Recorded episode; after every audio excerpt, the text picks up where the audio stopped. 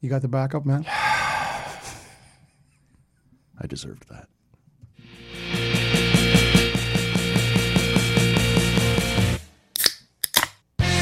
Talking audio. It's graceful and beautiful and physical and angry all at the same time. Were you idiot, your mind would cave in and your heart would explode within your chest. This is going to be a shame.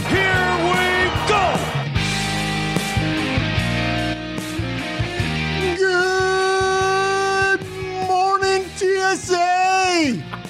Or TCH. We're off to a good start.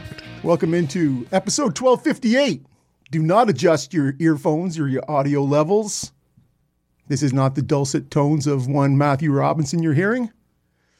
Sorry if Matt didn't already pipe in. I would have let you know that he's out due to oral chlamydia, but, It's a shame. or it's actually a flaming pack of hemorrhoids. Would you go for either of those? Well, one more than the other, for sure. Uh, as I said, welcome into episode 1258. Um, you know, give us a follow. I think that's where we go. Give us a follow on, you know, uh, X, Instagram, Blue Sky, MySpace. If you can't find us anywhere, just sort of ask Jeeves. He'll let you know where where we can be found, web crawler, something like that. Um, and of course, all of your you know, streaming devices, wherever you're at, whatever whatever platform you're on, Spotify, Apple Music, wherever you're listening to this, give us a give us a like, give us a click, give us a heart, whatever those things are, punch it up, you know, we got the good shit. And speaking of good shit, if you don't find this to be good shit, hang around. 12:59, Andrew Stoughton will be in doing a little Blue Jays talk on uh, Wednesday morning. And I believe the intent right now is 1260 will have Lever Sage back in country. So we'll see. He comes into town, I believe, gets back here on Tuesday sometimes, and is looking to uh, to come in studio. So we'll see how that's going. But um, you know, before that happens, I'd like to welcome into uh, the conversation Matt Robinson. How you doing, man? It's good to be here. Here in the sidecar, feet up, On watching you do your on thing. TSA. On TSA. Which Lever Sage may tangle with on his way back to uh, Yeah. You you've traveled perhaps more than anybody I know. He seems to think the west to east is harder than the east to west. So he he thinks getting back Tuesday, rolling into the studio Thursday will be no problem. You've you've done it a thousand times. Which one's harder? I agree with Lee. Okay. I always found it. Now I was competing usually as I headed w- east, right? So or anywhere I was flying traditionally. yeah. So there would be a lot of preparation going into that, and I would have to be ultra concerned about the time change. Again, whether I was going east or west is really Whereas when you're coming home, you just don't give a shit. I don't give a shit, and I would have to usually work within a day, Right. So uh, now I have more gravel and more chutzpah than most people. Just ask me. uh, but I always found it easier or less concern. And let's be honest, he's gonna he's gonna be here a, at least twenty four hours ahead of time. He is gonna have whatever shitty sleep he's gonna have. And then he's going to come in here and he's going to have a couple beers and he's going to shoot the shit. It's not like he's doing brain surgery or And it's early afternoon, so it's not when he's going to be falling asleep in his chair, and he's probably going to be in a bad mood. Yeah. what does that look like, Matt? um, but he's going to bring in some blueberry seltzer, so it's Mm, not really going to make a huge difference, anyways. okay. So, uh, that being said, what are you drinking today, Matt?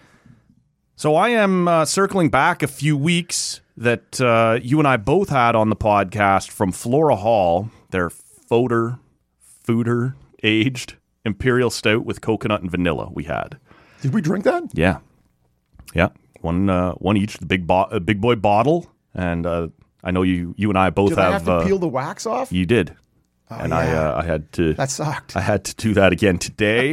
Did it What's- in advance, though, did you? I did do it in advance, um, although it still wasn't quite the production you made it out to be the last time. If you just get a good hard fingernail under and, and pull, you can get like half of it in one go. Uh, anyway, this one is without the vanilla and coconut. It's the straight imperial Oh, Okay. stout, and uh, I only grabbed one of those, knowing that you know, the I grabbed two of the other one, thinking, yeah, the, the coconut, the vanilla. That's a that's what I was more interested in, and and you and I gave that a run. Uh, but I grabbed one of the straight up uh, imperial stouts without the uh, the extra ingredients. So that's what we're going with here today. Nine point five percent an imperial stout from uh, from Flora Hall, man.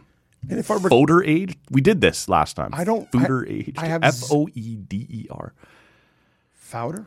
Was that the one that uh, you got some feedback afterwards? Had come off kind of boozy. Maybe that's why you don't remember us actually having these uh, on the show. Uh, no, that that was a couple weeks ago. It was the two. Yeah, no, that, this must have been three weeks or so ago because it was two weeks ago when I drank a an imperial in the green room. Right. I drank another imperial in show and then followed it up with a, with a double IPA. I think. Yeah. Okay. And I, you know, all of my own doing. So, um, you know, you sort of It happens. you get into you get yourself into a bit of trouble, Right. Thinking you're capable of more than you really are. Well, you were capable. Like we put them away. We drank them. Yeah. Yeah, okay. If We're that's, capable. if- if you and that- I already know we're capable if of that's that the, part. if that's the low bar we're trying to clear, I can drink a lot of Can things. drink beer. Yes. Well, and you know what? I find it. I find the Put it on your resume and then wipe your ass with it. shout out, Bill. um, if you're listening, Yeah. I find it tight in here. I find it tight in here today. I'm not sure what the deal is. What does that mean? Uh, like you heard me crack my. I, I'm also drinking out of a bottle, Yeah. and I'm like psh, cracking my my hand is hitting see the all that. mic. Yeah. I don't know. Just something feels. We got the new stools last week. Maybe you're adjusting to Perhaps. Perhaps. Now, have you? Yeah, I've heard you I cracked it. I just poured it. Uh, so no, I'm waiting for the, the foam to settle a little. Which one are you going with? I am also going with uh, something in a bottle, as you've obviously Is heard. it photo aged? Fowder? yeah. Uh, no, I'm going with something from another Christmas gift Hmm. in my. Um, and for those of you who are looking for something other than Robin Matt's uh, Festival de Noir, our Winter of Black. Um, I am also drinking. I'm drinking an Imperial Porter from This is Saint- Black History Month. Saint Ambroise. okay, all right. It's barrel aged, coming in at ten percent. Nice. So 0.5 percent more. That's that's that's how it goes here. Rob's always just just a little ahead, just, working a little, harder. Just a little, one hundred percent, man. You know that's true. Um, but yes, I've poured half of this because I am notorious for being aggressive in the pour right. and end up with A little foam over. ah, it's on me. It's on the, the lovely woodwork in here. um, and then I have to do some cleaning because Matt gets very upset. It's true. So what do you? So have you had a polar yet? Yeah. Uh, Sans vanilla and cocoa nut. nutmeg and nut to whatever cocoa. else you have go on there. What, what do you think? Uh, without those sweeter flavors, it's a little boozier. I remember we talked last time that it it didn't have that boozy taste to it.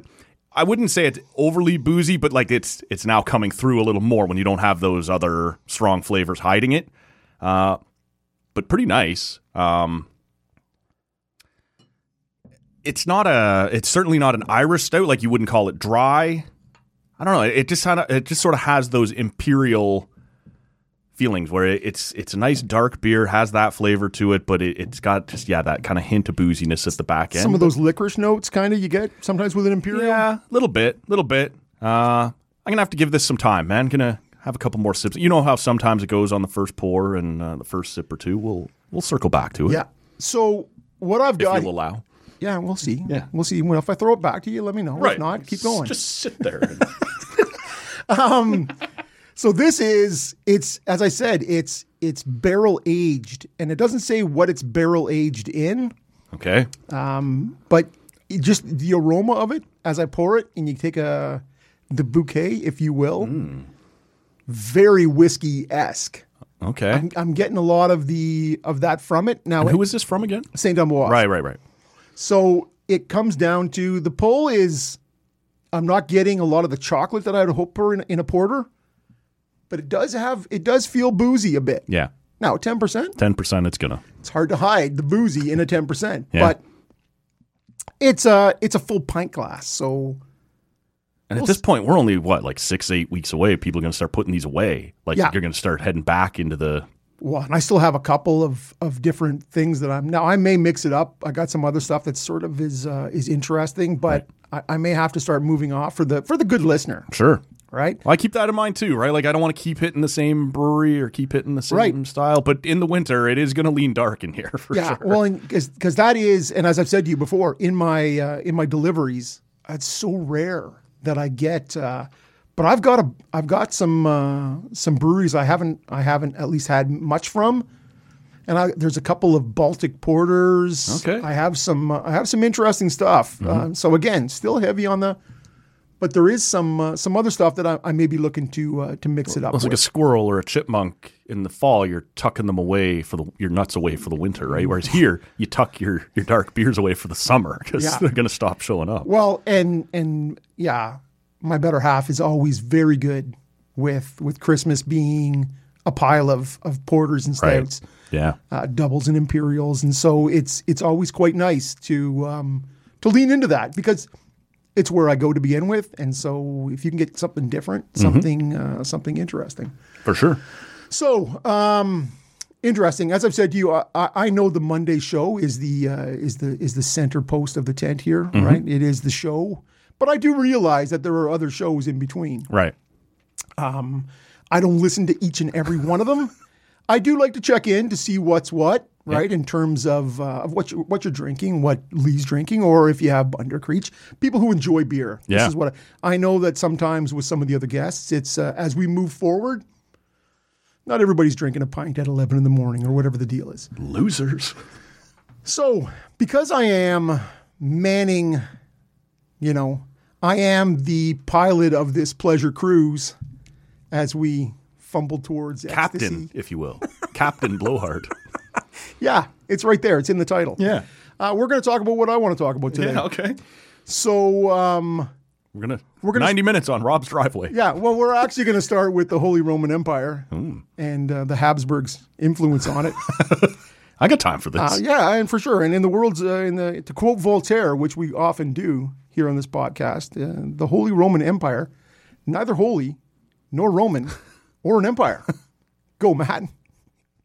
Drinking this nice im- im- imperial beers over here. This Empire. oh. yeah. Um, no, but I, I listened. To, I listened back to 1256. It was Matt on a solo flight of fancy. 1257. Yep, uh, 1257. Yep. Correct. Um, and it's very clear to me. You're very good at this. You are very good at this, Matt. There is a butt coming. Hmm. Thanks, man. There is a butt coming. Oh, Yeah. You need a co-host though sometimes. I think Okay. Oh. to, to keep some of your crazy shit on track. Okay. Not that we don't know anything about this. Right. And you you you brought up, a, and I, I have to take umbrage. Hmm. You're you're on the Penguins front, Right. and you went back to your preseason hot take. I thought I might hear about this. which was them winning the Metro Division. Looks pretty good. Yeah. Yeah. And so I'm like, okay, good for Matt. Hey, he's, he's bringing up his own Mm-hmm. his own take. And then Bit of an elbow. he's got he's got the space and the time to go with Rob's hot take, which and I'm like, okay, here it is. Yeah. He's gonna come with it. Yeah. Because Rob's hot take to back Matt's was I don't think due to their age, the Penguins will make the playoffs. Yeah, no, I didn't go to that one. You did not go to that one. And it's right there. You're on the Penguins. The two takes are two sides of the same coin. I looked for one where I could drag you down with me. Yeah. And I think I did that And fairly you, successfully. and you didn't even quote it properly. What Rob said was they will win the President's Trophy, not the cup. okay. They will be the singular best regular season team. Okay. And I understand there's a lot of people saying, yeah, that they, they were a cup contender. Yes. But to me, to be the best regular season team, yeah, is it is it as much a reach as your Penguins? winning the Apparently Metro? not. I just thought it was odd with the with the two Penguins predictions sitting there. right. Matt was like, "Oh, I could go with that one. Oh no, let's reach over here and take that one." I found it to be Yeah. very much cherry picking, Oh, 100%. and um, Sort of what I and, and I and I- do with the and I- freedom in here. and I, I really think you're above that, and better than that. well, I think you've just seen Yeah, otherwise. no, I, I- it's, it's very clear. It's very clear, but that's okay. Yeah. that's okay. Okay. I, I I understand that you, you know you need to sort but of. I, I think my framing of that one was correct, whether it be cup or president's trophy, was that it wasn't the reach you were presenting it as on the Oilers. Yeah, yeah. I, I, I, I think I've just said that in Okay. Oh. this in this previous in the preamble Okay. that it wasn't as bold a statement, but for them to be the best, it wasn't. It wasn't crazy. I, I think it's it's kind of you to frame mine as bold. As we sit here right now, it perhaps stupid is a better word for it. yeah, yeah. I, I never saw them winning the division. But No. you you were looking for something that was edgier and towing the line. That's Yeah. kind of where you were And going. i- If Crosby has the season that he is having, Yeah, you mean like the MVP season that he is having. right, and Carlson is an 80 point guy. Now he's been pretty good, but he hasn't. You know, we all knew he'd fall off from a 100 point guy. That was unrealistic to Not assume was sustainable. going to continue. But Malkin's a year older, A- and they're actually getting Tristan Jari playing better than I thought he would. And Sub so, 500 goalie though. in terms of record, I'm not putting that all on him, but his his numbers are not bad. Like he's being okay, Well, do you know, and do you yet know- do you know who leads the league in shutouts? I don't know Tristan Jari. Tristan Jari was sixth. But you know who's second? no, Connor Ingram. So there's a Yeah, couple, all right. there's a couple of studs right at the top of the list for you. Vesna conversation's going to be fascinating. No, including either one of them. Okay. Uh, anyway, yeah, I, I just my biggest concern when I made that bold slash stupid prediction was that the goaltending would sewer them. That has not been the problem. That's Agreed. Yeah. Understood. And they have to me they have one of the easily top 5 best coaches in the league in Mike Sullivan. I I think he does excellent work and so yep. it'll be interesting to see what happens there. But moving off of 1257 Yeah. Interesting to see. Did you see on uh, Sunday night the Penguins retired Yarmer Yager's I did. number 68? That whole weekend worth of festivities that he was a part of. How about how about a, a fir- first of all, he's still playing for Klodno Yep. in the in the Czech league. 52 years old. Four assists this year. I see he's uh, Mm-hmm. Now he's not played every game. no He kind of shows up when he feels like it. okay, but I- Owns the team. I, I love to see the team come out for the warm up, all sporting. The Penguins, yeah. Yeah, the Penguins coming out, and he's out there with them, but they're all rocking the really solid Yager 90 mullet, 90s mullet Yeah. wigs. Classic. Did you have a problem at all with him taking warm up? Nah. Nah. Yeah, see, Alfie did that here when, when he signed his That's one- right, that, and that was pretty cool too. And and Yager at first wasn't going to, and I guess because he didn't want to be a distraction. He Goes the, the whole s- weekend has been awesome because he did take a practice with them as well, and um, it was the coach who said, "Don't be ridiculous. You're, it's not going to be a distraction. Go take warm up." And as you said, everybody's wearing sixty eight. Hat. Most of the guys are wearing the big. The big mullet and uh, and watching Sid do his usual figure eight routine. Like he's got a, a pretty predetermined warm up routine he does, but he's he's into it. He's wearing the mullet with everybody else. it was pretty cool, man. Yeah. And, and it's, to me, if you go back to the early 90s, which is s- right in my wheelhouse. Yeah. Right. As a as somebody who rocked an, a late 80s, early 90s mullet, Mullet. himself. Yeah. Oh, yeah. The Czechs rocked the best mullets. like you got Bonk's mullet here in Ottawa Both the actual mullet and the Twitter account. and the Twitter account. But man, he, th- those were his and Yager's. Like everybody, you know, JR had his.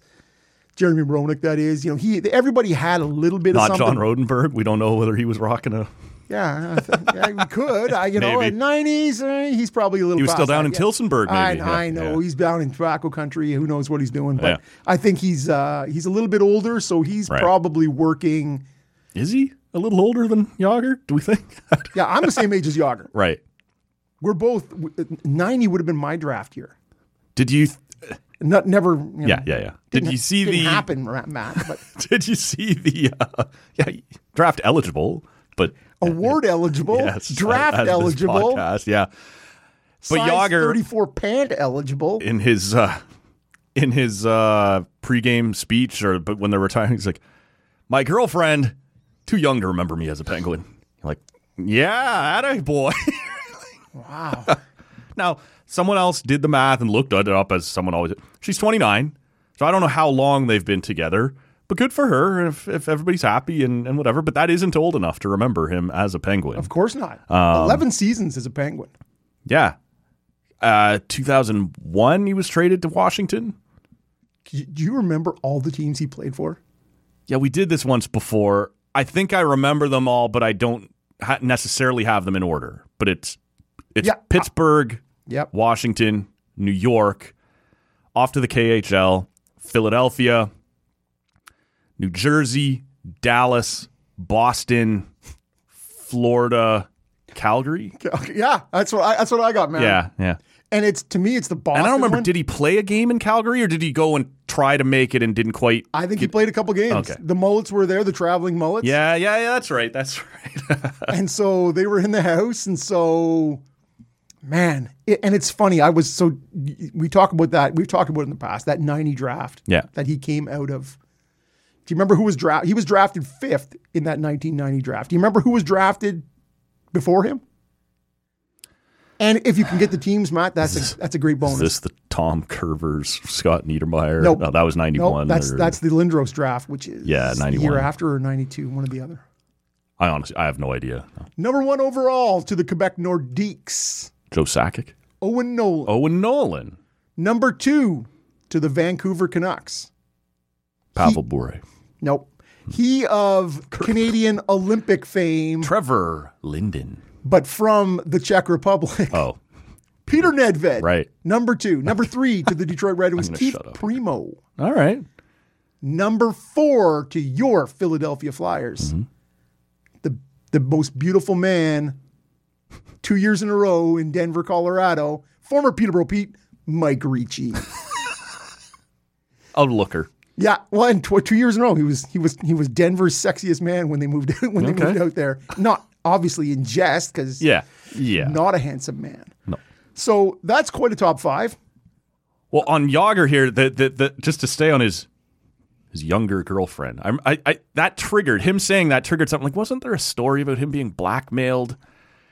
And it turns out that he slept with a 23 year old supermodel, and she tried to blackmail him later, saying she had photos of them together. And his response was, "I'm single. You're young and hot. Go ahead." Yeah, Didn't you? What's the worst that's going to happen to me? on and what is what illegal has happened here? Right. Like uh, he was just had no shame about it whatsoever. What shame is there? Right. And uh, she got she got nothing. So Well, okay, but I'm like I, I, I'm left. I'm like okay, who? I don't know. As a public figure, maybe you'd want to keep your sex life private. I, I Nope, Yeah, 'cause- I'm doing. Yeah. I'm hitting that right, Right. there. Yeah. She says so. Yeah, she said it. I don't really remember it because there's so many, but she said it. but he's a guy like he feels to me, and and maybe you feel differently about this, but a guy who had like a serious reputation change. Like I remember him in the '90s being pretty unpopular, like clearly elite, but the salute and then sort of So he did the salute i- at the end of the warm up on Sunday. right. I hated the salute. I think most people who weren't Penguins fans did. Well, I and remember I- when the Leafs scored in overtime to beat them in 99, Danny Markov spins around and gives them the salute as they're eliminating the Penguins. But he like his last few years in Pittsburgh, it was clear it was time to go. Like Francis was gone and Lemieux was gone, although Lemieux came back. Yep. Um, but his Washington years weren't any good, and then he kind of fucks off to the KHL for a while. And I, his reputation wasn't what it is now. And he does come back and he plays for all these teams, and he's clearly dedicated. He plays well into his forties, and you know he's doing good things for like I'm him being really popular in Florida, right? Like what he Dude's was already doing turned for 52. yeah, he hadn't then. I know, but Yeah. but right now when he's still playing, I'm just Yeah, saying over in it's- Claude, no, for sure. But like that was sort of my what he did post full season lockout to me sort of redeemed. I I don't think we're having the same conversations about him if he stays in the KHL or no, there's sort of been a good for that guy, right? For sticking with it and there was a lot of talk of um, in the 90s, like in the 11 years. So he was 11 seasons there. He was almost 1,100 points. He had won five Art Rosses. He'd won a heart. Like there was talk at the clip he was going. Would he stay healthy enough to be, you know, to to push, Mm-hmm. Push Gretz. up, up against some of Gretzky's Yep. records? Now, clearly, it, it never came close, but close enough that he, I believe, he passed Howe. Yep. And Well, didn't he get to second before he eventually retired? Yeah. Mess Mess was second, I thought, but in points, but I could be wrong. on Well, that. and and Yager, yeah, and to me it's dicey tho- between those two guys. Yeah. but he has over two thousand points. Yeah. and you had the the he left to go to the KHL. He had the tax problems, right? there was some of that. Couple where- of lockouts too. Yeah, the IRA was so to me. the IRA. They were taking issue with him in Belfast. I hon- honestly, I'm having I'm having issues with the acronyms today.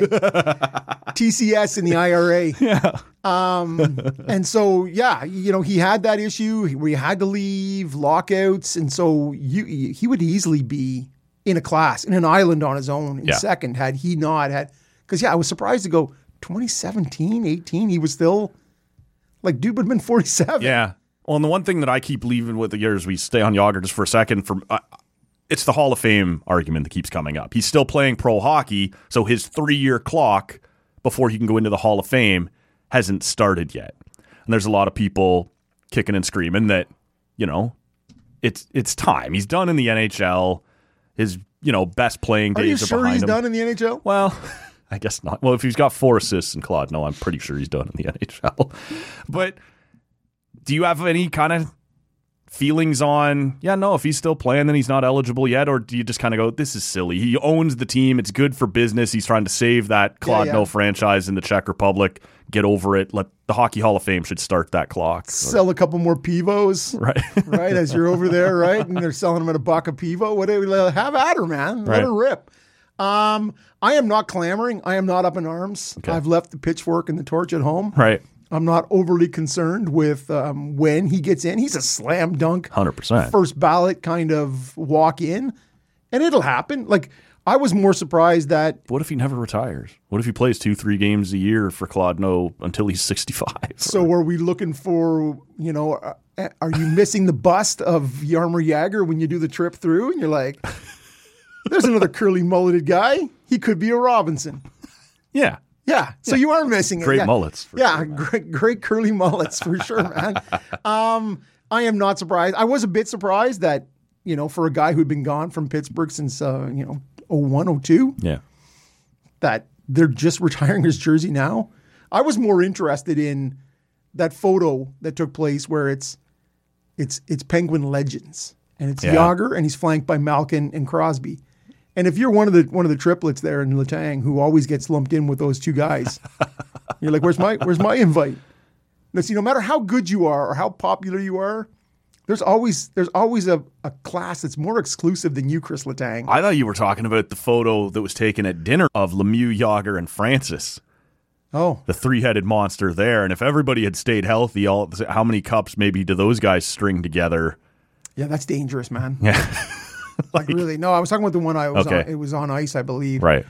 And just where, where you go, Latang going, hey, but hey. Me. No. me. We talked last week, Craig, about the Bieber one where he sort of leans away from McKinnon towards Crosby. You're like, that guy's going to crop that photo. like, it's, it's me and Sid. yeah, exactly. Get rid of that guy. right there, you're out. yeah.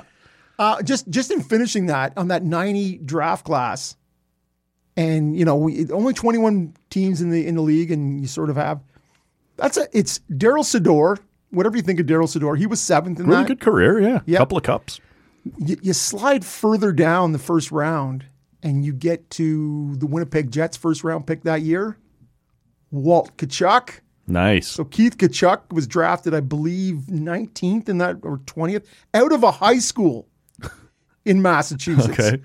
Okay. Um, good call, anyway. Yeah, and number 20 in that draft, a pudgy kid from St. or Phil play- Kessel. Oh. playing for St. Hyacinth Lasers out of the queue, one Martin Brodeur. Hmm. All first round picks. That's that's that is a pretty solid seven or eight guys. Yeah. Well, because we don't hear a lot about the 90 class, right? Like, Right. It, it doesn't make it in with all those other sort of your 03 class Yeah. or, or the 86 or the 79. Like these are the ones that you sort of yeah, the, or the Pronger, uh, is that nine, uh, the Dig? that's, That's 90 93 or 92. Yeah, 93, yeah. One of the two. So, yeah, this, you rarely hear about the 90 class, but there's some friggin' legends right there. It's, Yeah. Well, at least two Hall of Famers. yeah. although only one technically in right now. But uh, interesting. If you could have one pick of all those guys, you taking Brodeur, or you taking Yager. Yager. Okay, interesting, interesting. Brodeur is elite for sure, but I think at least partly he benefits from the team he played for, the system he played behind, and I'm not taking anything away from him. It's not like a, it's a runaway choice with Yager, but when you're talking about a guy who finished his career, second all time in points. I don't think it's a horribly controversial thing to say. I'll take you. What about, what about the guy who's run away first in, in wins, goalie wins? I don't. I don't like that stat.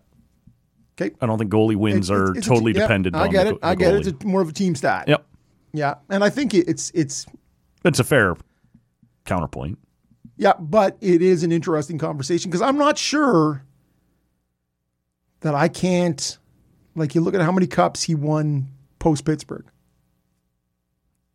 Yeah, it's it's it's not many. And Eh, It's it's, it's, it's, it's actually none. It's not. And so it's it's how elite do you need to be without a goalie?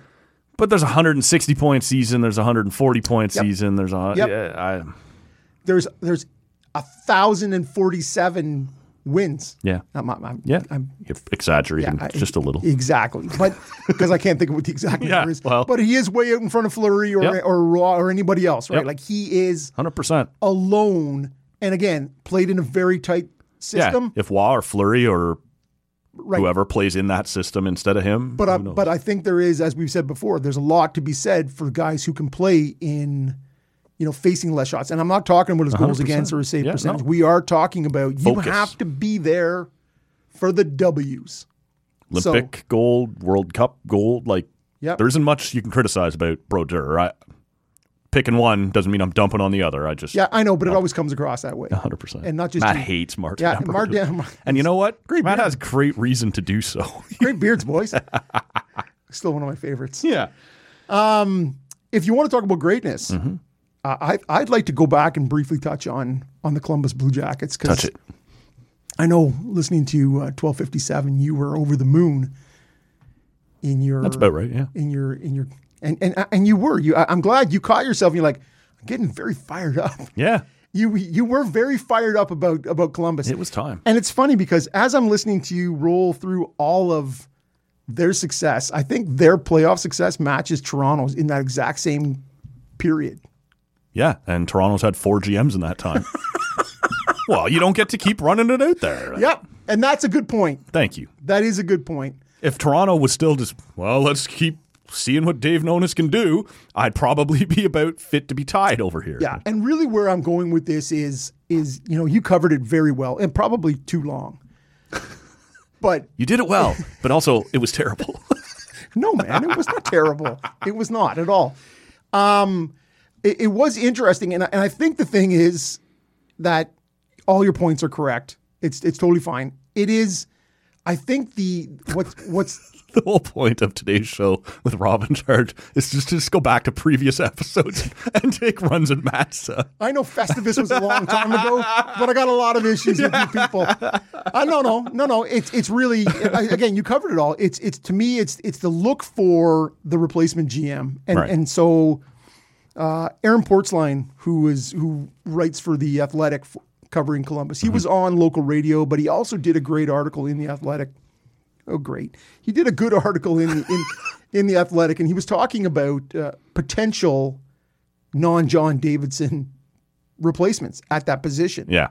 And so he'd floated out a couple names, but but first and foremost, and and I think it was probably too fresh when you were recording, but I think the idea that Davidson saying, you know, why now? i- It's it's interesting with the the whole sort of a. I think they're if you didn't fire him now, they probably both get fired at the end of the year. I still think that's coming. So, and the other thing was, and if, if you recall, John Davison went to Columbus the first time because they were in they were in a sort of after the Doug McLean years. They were in a they were sort of there was nobody Oh my God. like nobody was and, and so the NHL said to John Davidson, hey, Well respected. would you go in there and and just sort of oversee this? Yep. Whether you think he did a good job or not. So I don't think his first choice back in the day was to go there. Um, but But he leaves yeah, yeah, to go to New York. Then New York decides we're done with you. And he goes, All right, I'll go back to Columbus. That's, Well, and that's a good look. and so to me, this and and I wonder if it comes down to all the Boone Jenner talk that you heard. Boone, yeah, he's a former general. it sure is. Yeah, let's go, you Jennies. Let's go, Boom. you Jennies. And so I I wonder, like, he is so entrenched there Yeah. that if the fundamental difference on what we do here is Lose. is is is our boy Kekalainen wanted to trade Boo Jenner. Hmm. And they were like, no, that's not going to happen. Like, this is a guy who's on a, on a value contract. He's your captain. Mm-hmm. And they were just like, He's exactly what the Leafs need. not only he's exactly what the Senators need, he's exactly what a lot of people Yeah, need. That for guy. Um, sure. That that is this is not the guy you want to we want to touch in terms of yeah he's a tradable commodity right he is a useful piece, and I I think with all those rumors that were out there and and Portsline touches on that too. Yeah. he, he said as much right that this is a name that that's out there. And I think between ownership and maybe Davidson, that there was a fundamental difference between them and Co- and Kekalainen in terms of yeah, we're not getting rid of the, we're not getting rid of the captain in the face of our franchise for a little cosmetic. Well, and I wonder, right? Because one of the other ever-present uh, people in the hockey rumor mill is is Friedman, and he said that they had been all in on trying to get Lindholm, and is that what pushed this to a head? That you're not trading assets in last place or second last place, whatever the hell it is, to bring in a center uh, that may end up being a rental. And so clearly, whether it be what you're saying that that that Yarmo was looking to trade Boone or was looking to trade assets to bring in Lindholm, somewhere there was pretty clearly a disagreement on where the franchise is going and whether or not we want you to be the guy. And look, if they are cutting him off at the knees and, and saying you can't do this, then yeah, it's time to go. Like you just fire him. It's it's there's no reason to keep that guy around if he's not in control anymore. But I don't know why you'd think that John Davidson is in any better position to handle the trade deadline. Not you specifically. Yeah, why no. they would believe It's a, that- it's a legitimate question. Yeah. Why would I think that? right. Um, I think anytime you have somebody with no GM experience, yeah, it's a bad pretty idea. good color commentator, but Yeah, back in the he was in the great powder blue hockey night in Canada jackets too. Like but that. he hung around for a long time. It was the old satellite hot stove with Al Strachan and Eric Duhachik and Never a Duhatchet guy. no, I was never a Duhatchet guy. same. Oh. it's it's to me where the sto- the conversation and, and the Boone Jenner thing is because we have no inside knowledge, right? We don't Well, on know. just about anything. yeah, fair, fair, but that doesn't that doesn't stop us from speculating. Hundred percent, mom. Is it really it makes you wonder um, what the plan is? At, at- at what point do you look at at a GM? And so Portsline was throwing out in terms of potentials. Uh, he threw out first of all Matthew Darsh, Yep. right? Who I think is. There's some names that come up now every time, right? Yeah, like he's the guy that everybody interviews and everybody talks about highly, but somehow Him and nobody Eric Dulski. nobody ever hires. Yep. So that to me at this point is is the thing where you go, wow, Who was the guy in LA that was like that for a lot? Fuda, Mike. Everyone's oh, like that. who's now in Arizona? Arizona. He was on TV Florida. for a while. Mike Foot. No, you're. th- Uh, anyway, I can't remember the guy in Florida who had moved to, but Barry, Z- not Barry Zito, something Zito, Mike Zito, or but Barry Zito, great pitcher. yeah. Um, Rizzuto. But I think it's Fuda was Yeah, the it- guy it in is LA. Fuda. Yep. and, he ends up on TV. Uh, but for five, six years, every GM job that came, oh, this could be Mike Fuda's opportunity. he was the guy on the draft either last year, or the year before, where he was just ripping people. Yes, that's right. yes. Okay. I totally remember. He hasn't that. been back since, but he was great. At He the was time. great. Honestly, why that's These why we- things probably tied together. Yes, exactly. But so he throws out Darsh, and you go, well, why isn't that guy getting hired? Yeah. But he threw out uh, is Yes, it he Mc, did. is it McFarland Oh. in uh, in, in Colorado? Is Yeah. he the GM or is Sakic the GM there? Sakic is the president. This, And- and- this is one of those little shifty moves where we all just adjust titles so we get to keep you and pretend we've given you a promotion. right, right. And the thing is, because McFarland grew up in the Columbus organization, Yeah. whether he went right up through and became an AGM there, I, I'm not sure. But he's much beloved, and so I thought, yeah, that seems pie in the sky. Why would you ever leave Yeah. unless unless it is a dream to go home, right? Right. Seems unlikely that you're doing a air quotes lateral move. Right. The name that, that is is sort of interesting, and I think probably just as believable was Jeff Gorton. Oh, Okay. Because there's also been Mark Hunter connected to that one.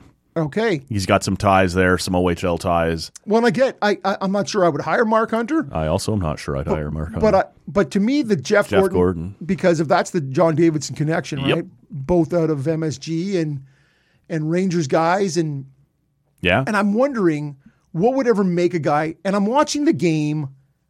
I'm watching the end of the Capitals Montreal game on Saturday night. Oh man, is everything okay? You, are you doing all right? Yeah, well, I think it was the uh, I had finished watching the Ottawa Chicago debacle, uh, dovetailed into the nine two drubbing the Leafs were putting down on. Yeah. somehow there happened to be eleven goals in the in the Toronto game, Mm-hmm. and they still finished before. I don't know how that happened. So, anyways, it was just hockey night coverage just sort of flipped over, yeah, and you're listening. as to did the Ducks. you're li- roll over. you're you're you're. I'm watching that Montreal crowd, and whatever. I, I don't like the Montreal team. I, I, I really don't. I think it's flawed in its construction. Although Slavkovsky seems to be finding a bit of something, Yeah, six points in six straight, seven straight, something like that. He- and We'll and, see. and he and Suzuki seem to have found a little chemistry, Yeah. which, which is interesting. Um, so, but it's flawed. It's flawed in its construction. well, I know this isn't where you want to get bogged down, but it feels like I'm, hey man, I'm totally here to get bogged down. in well, whatever. this is yeah. I get to play the other side. I'm I'm going to take a pass, take a wave at your question, and go where I want to. Yeah, we- but you've done that a couple times already. I'm not sure if it's intentional, but it hasn't been until this moment. I am laser focused, and you cannot deter me. but just it feels like Montreal did the bottom out thing, and just sometimes the luck of the draw is that there's no McKinnon sitting there, or there's Or no Matthews or McDavid sure or- whoever you your Jack Hughes, Not even a Jack Hughes. right? Sorry, Jack. Hey, man, you didn't. Nobody, as a nobody lo- came here to see you, Matt. People came to listen to me. but it kind of feels like you've done that part, and now you're, I guess, on the swing back up. But did you get enough? And I'm not sure they did. I so in terms of being poorly constructed, I, I think their blue line's going to be pretty good. I don't think there's going to be anywhere near enough finish up front, and and we'll see. But What do you think about all that Zegers talk? And uh, world Zegers, seems- Zegers ending up in Montreal. yeah, but the the world seems to have soured on him fast, right? Like Well, I think he, I he think scored Pat- that one for sweet Pat goal. Verbeek sort of soured Yeah, on him. Well, hundred percent. And like we always, I, I think we talked about it at the time. That Zegers goal where he lobs it over the net and Sonny it gets Milano? batted in. That's the Sonny Milano goal. That's the nicer play. Yeah. Is that puck dropping from over the net and him batting it Yeah. in than someone lobbing it from from behind. Look, Zegers is incredibly talented, but he's obviously not going to be their number one or two. Like he's a very, very talented.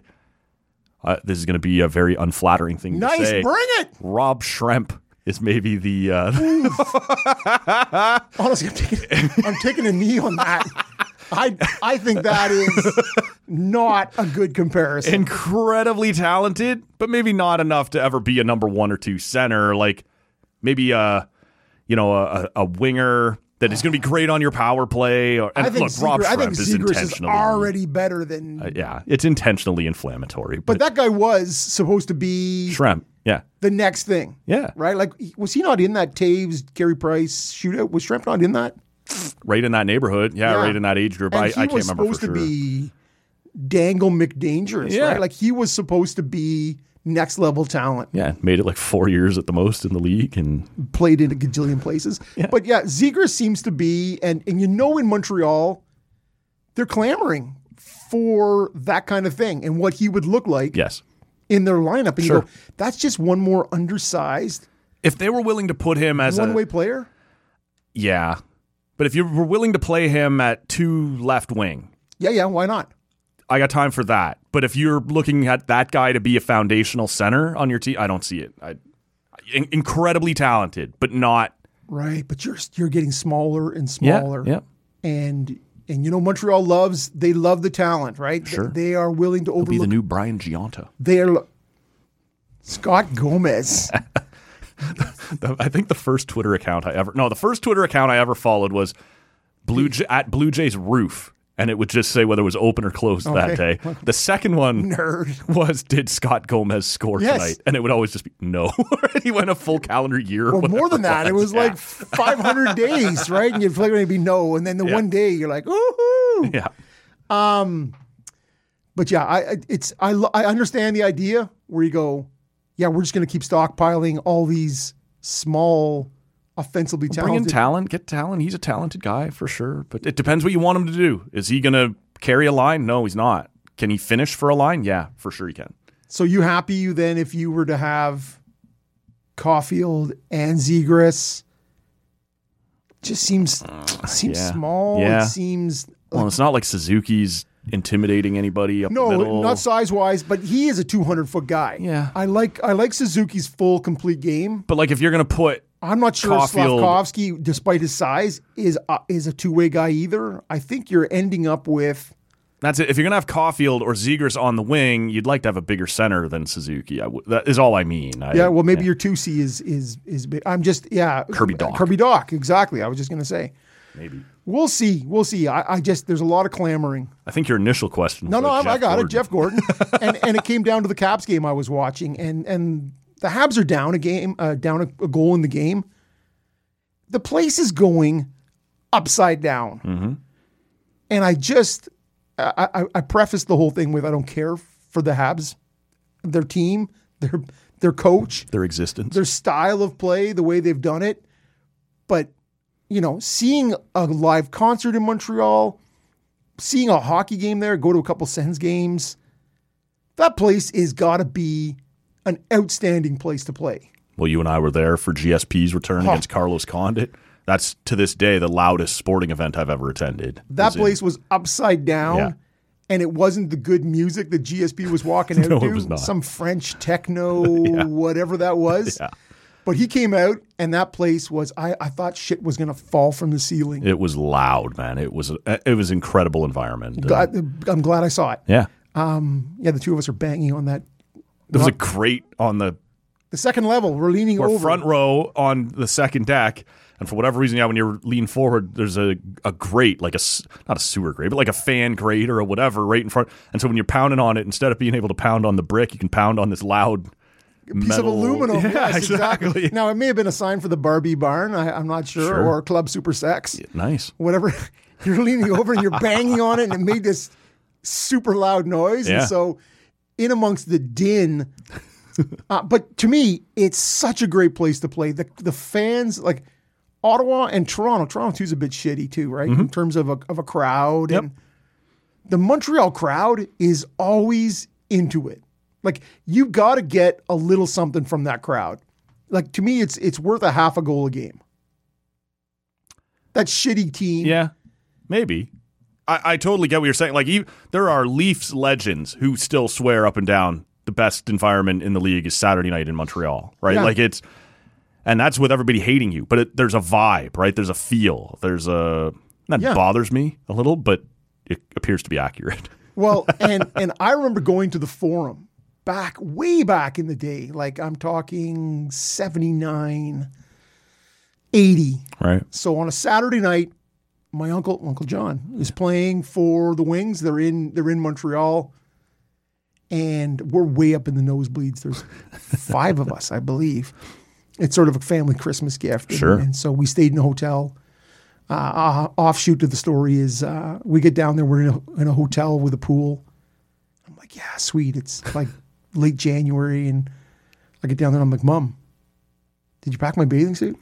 Like I'm seven or eight. I'm not packing my own shit, right? It's and she's like, Oh, I think I forgot it. I'm like, oh. Like honestly, little This has destroyed Rob's little heart. yeah, like, oh man. She's like, It's okay, you can swim in your underwear. I'm like, Hey, I could. Zero chance, mom. Oh, even at Saturday. No, fuck that. I'm going. Zero chance. So I, I, I made my mom take me down to like the Eatons or whatever. We're walking down St. Catherine February. in February. Yeah. And I'm like, and we get to this this department store, and all they have is a light blue speedo. That a boy. Like, welcome to Quebec. The right? old budgie smuggler. Oh my god! But I got no budgie, right? Like it's just. But I'm like, no, mom. Can I go back to the bathing? Can I go back to the underwear I'd now? rather just prefer to free bird it out here. yeah, free ball. she's it. like, nope. No. We've walked all this way. You're getting a speedo. baby blue speedo. And Honestly, I, I felt so self conscious. Like everybody's looking at me, like, look at that loser kid in the speedo. and my brothers, both of them, They were for- they were actually saying it. Ah, a hundred percent. that kid in the speedo. loser. Anyways, we're there. We're watching the game. Some fucking retard. sh- It's all right. Some idiot behind me in the third period starts shouting, Go Leafs, go. Love him. That a boy. And that was my, honestly, that was my intro to. What a s- Right, and this is Wings Habs. yeah. And I'm looking at I'm looking at my at Oh my mom. What a I'm like, legend. does that guy does that guy even that guy doesn't even know who's playing? Is he delayed? He's a, he's an idiot. He doesn't know who's playing here. but really, I've grown up. Like last time I was at a Sens Habs game in Montreal, there's a guy in front of me with his own name on the back of a of a of a Leaf jersey on the escalator in front of me, and I'm like, doesn't matter how many years. I'm gonna fight that guy. Yeah, I still have my speedo too. but I'm wondering why Jeff Gordon would ever want to entertain as a guy who has his, Right. his hand on the on the This tiller. was the scenic route. Yeah. Well, that's okay, man. I, I I can do that from this side of the. yeah, yeah. It's totally fine as long as I know where I'm going. Yep. We're totally good. That why you would ever leave that To go to Columbus, that Ohio. opportunity? You are the president. You have your hand on the wheel there with with the GM. There's Hughes. Kent Hughes. Kent Hughes, not Kent Johnson. Kent Hughes. Right. That you have a say there. You are running this organization where you are, you are it. This is number one, two, and three in this market. You are a big deal in an original six. And Why- whatever might be in the league, one, two, three in the league in terms Yeah, of of prestige course. franchises. Well, and you're losing. You are a sub 500 Yeah, team. but in, you're going to lose for a while in Columbus too. no, no. And I'm, I'm, but I'm saying it's still sold out Bell Center. Yep. And they're still olaying their, Yeah. their asses off Yeah. in a 4 3 Capitals win, but they're giving her, right? They're trying to push. Yeah, And so, why would Jeff Gordon ever want to leave that to become a GM? So, more in the hot seat. Yeah. I don't get to fire anybody. My ass is the first one on the line. And I'm in Columbus. Yeah. Now I understand it's a it's a nice sleepy Apparently, nice university place to town. live, yeah, all raise a these family. things. But if you're a hockey guy, is that not a huge well, that's a huge. step down? when you look at that team, though, one of the things that a lot of people have speculated about is the future. That this might be an attractive job because of the pieces they already have in house. Yeah, yeah. If you were Jeff Gordon, With or without Boone Jenner. would that well would that be enough for you to look and go? Well, you know what? They got David Juracek and they've got Chinnikov and Vrong. Uh, uh, that other Russian kid. Uh, they got Adam Fantilli and they got Voronov? Kent Johnston. Yeah, Voronov. Voronov. Yeah, Kent Johnston and Cole Sillinger. Maybe that's the the pull is they got better pieces than we got. They got pieces that are more likely to turn out to be franchise leading. pe- I, I compare Columbus and Montreal as far as rosters go and prospects and go Better pieces in- in yeah, Columbus. Eh, Yeah, is that enough to pull you out of Montreal? No, but they traded. They traded for Provorov. They traded for Severson. They they Yeah. brought in they uh, Werenski. To me, I, I watching the game the other night, Gaudreau. and you're like, yeah, it was Zach Werenski, man. Yeah. That guy is super underrated, right? In terms of his game. He is, but it does feel a little now like maybe they overshot that contract just a little to stop the bleeding, right? Like get somebody to stay. Yeah, yeah. Well, they, they traded away Seth Jones. Um, Yeah. which to me, good is- call in hindsight. Well, but I know he's they were you, kind together of like him, but and they were very good together, right? That pairing, and so you know, it's just, but it's they have good pieces. yeah. And maybe that would be the attraction. I think I have a better chance of success in Columbus than I do in Montreal. And I wouldn't have a hard time believing that. yeah. I just think the Although there is no history to show it ever pans out. right and the They've always had good prospects. the cachet. so it, it just to me was interesting on the Jeff Gordon front and why you would ever, like I said, as somebody with a say in Montreal Yeah. and the president, Yep. to go, I'm going to go to Sleepy Ohio, and I'm gonna I'm gonna take the GM job. Cleveland rocks.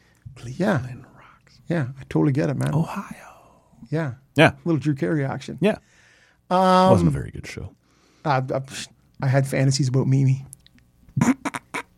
Uvula. totally kidding.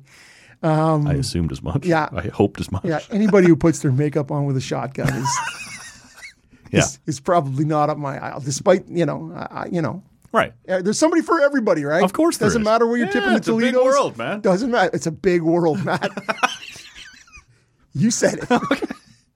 Whatever. yeah.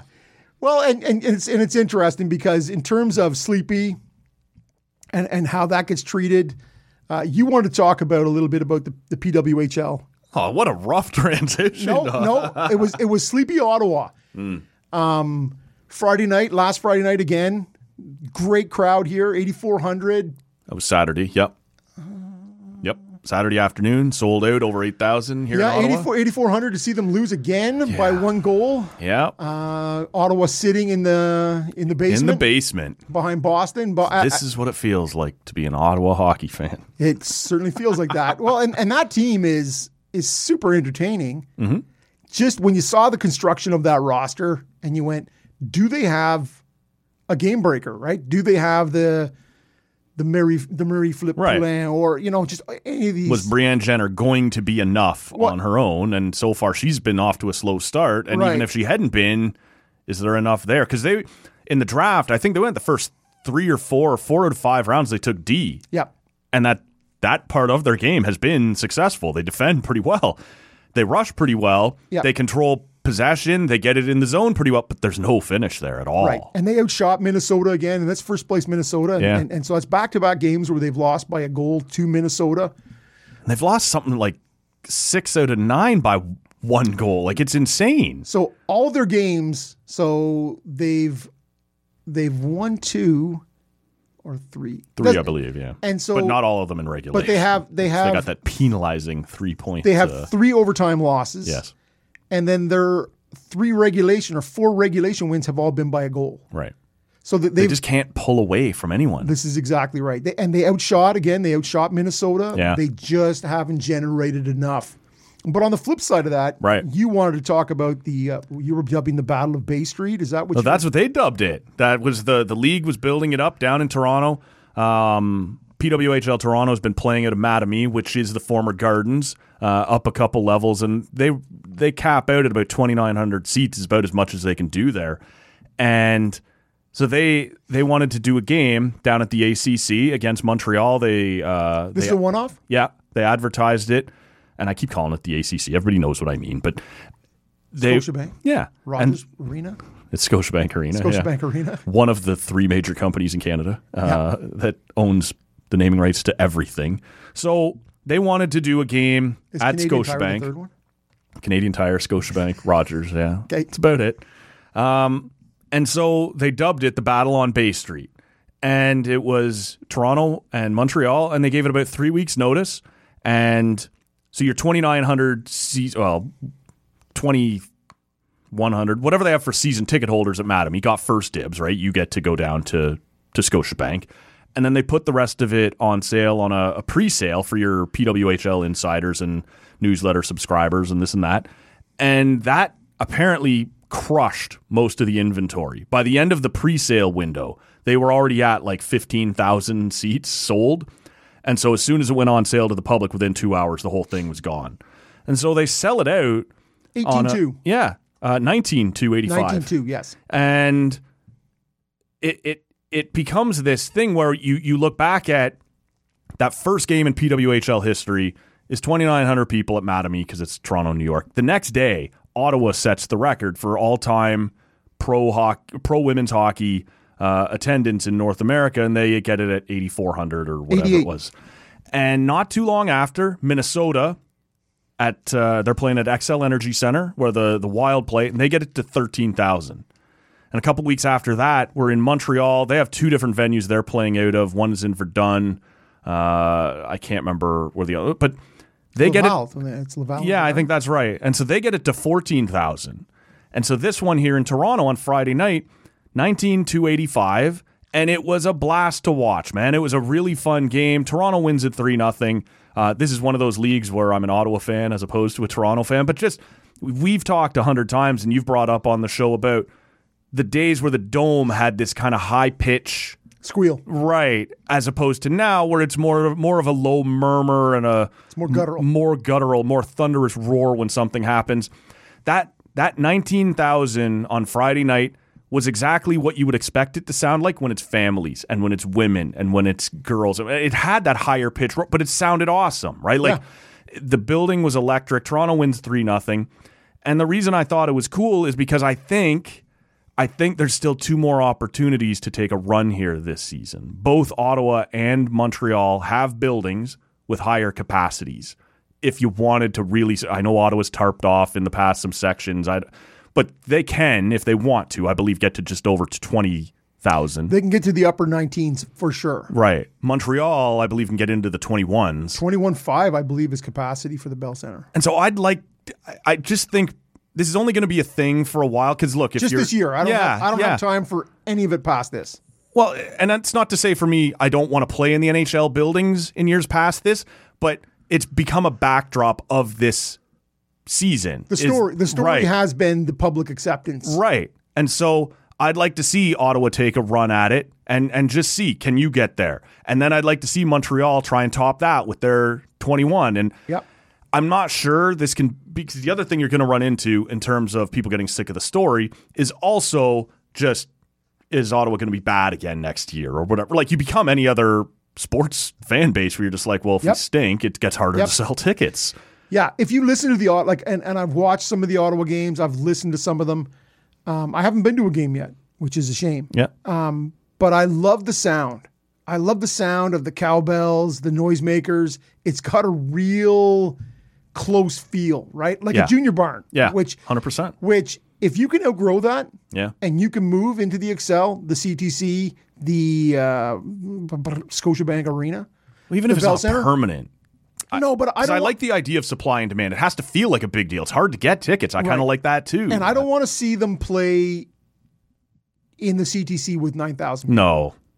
because that takes away. Remember when they moved the 67s out there for a year or I two? Probably, I had- both my kids were in minor hockey at the time, so every year you'd go out with. You know, your team would get a would get tickets, would get a Yeah. discount on tickets, and you'd go and you'd be in Maybe this there'd be 2,000 people. th- oh, four thousand sometimes, but it felt like It stank. It was no different than the Nobody. Jays. Fifteen thousand and a Yes. fifty thousand beat. But this sucks. Like And you can hear like there was a game maybe the Columbus game there was 16 15,000 and it wasn't an inspiring game and it sounds dead yeah. it sounds dead so But I think this year, both of those, I'd like to see both of those two teams take a run and just see what yeah happens. well if you look at the if you look at the and so Ottawa is not they are they're 4 points out of a playoff spot they are two regulation wins. yeah but they are 3 they have 3 games in hand Yeah. right they they and Boston I believe have played the fewest games Well, because they together had one snowed out that they couldn't Right. play. And And so to me, you're looking at Minnesota has played 12 of 24. Yeah. Ottawa's only got 9. So there is there is a potential that this could be later seasons you could have something on the line. yeah, Later, you know, come come the end of it March, could matter. you could put up game if you man, just imagine if you had New York a- in Ottawa and you have fourth place on the line for to get in or get out. Yeah. You put that into the CTC. Yep. Now I'm not sure what happens with ownership and, and rights and whatnot. And, and now the the um, the relationship between OSEG OSEG and the Senators is much different now. seems to be on a much steadier footing. Exactly with the mutual bid on the World Juniors Yep. and all that sort of stuff, right? Like it, it, things have changed in the past couple of years. So we'll see, we'll see. But at some point, I, I want to sort of put to bed the the notion it's got, it still has that feel good, Yeah. feel good. And that's why I think you got to do it this year. Everybody take your run this year, and next year can't be about the record. We get it. People like it. People are enjoying it. It has to be about that, right? It has to be about the hockey and the and the players have all said that.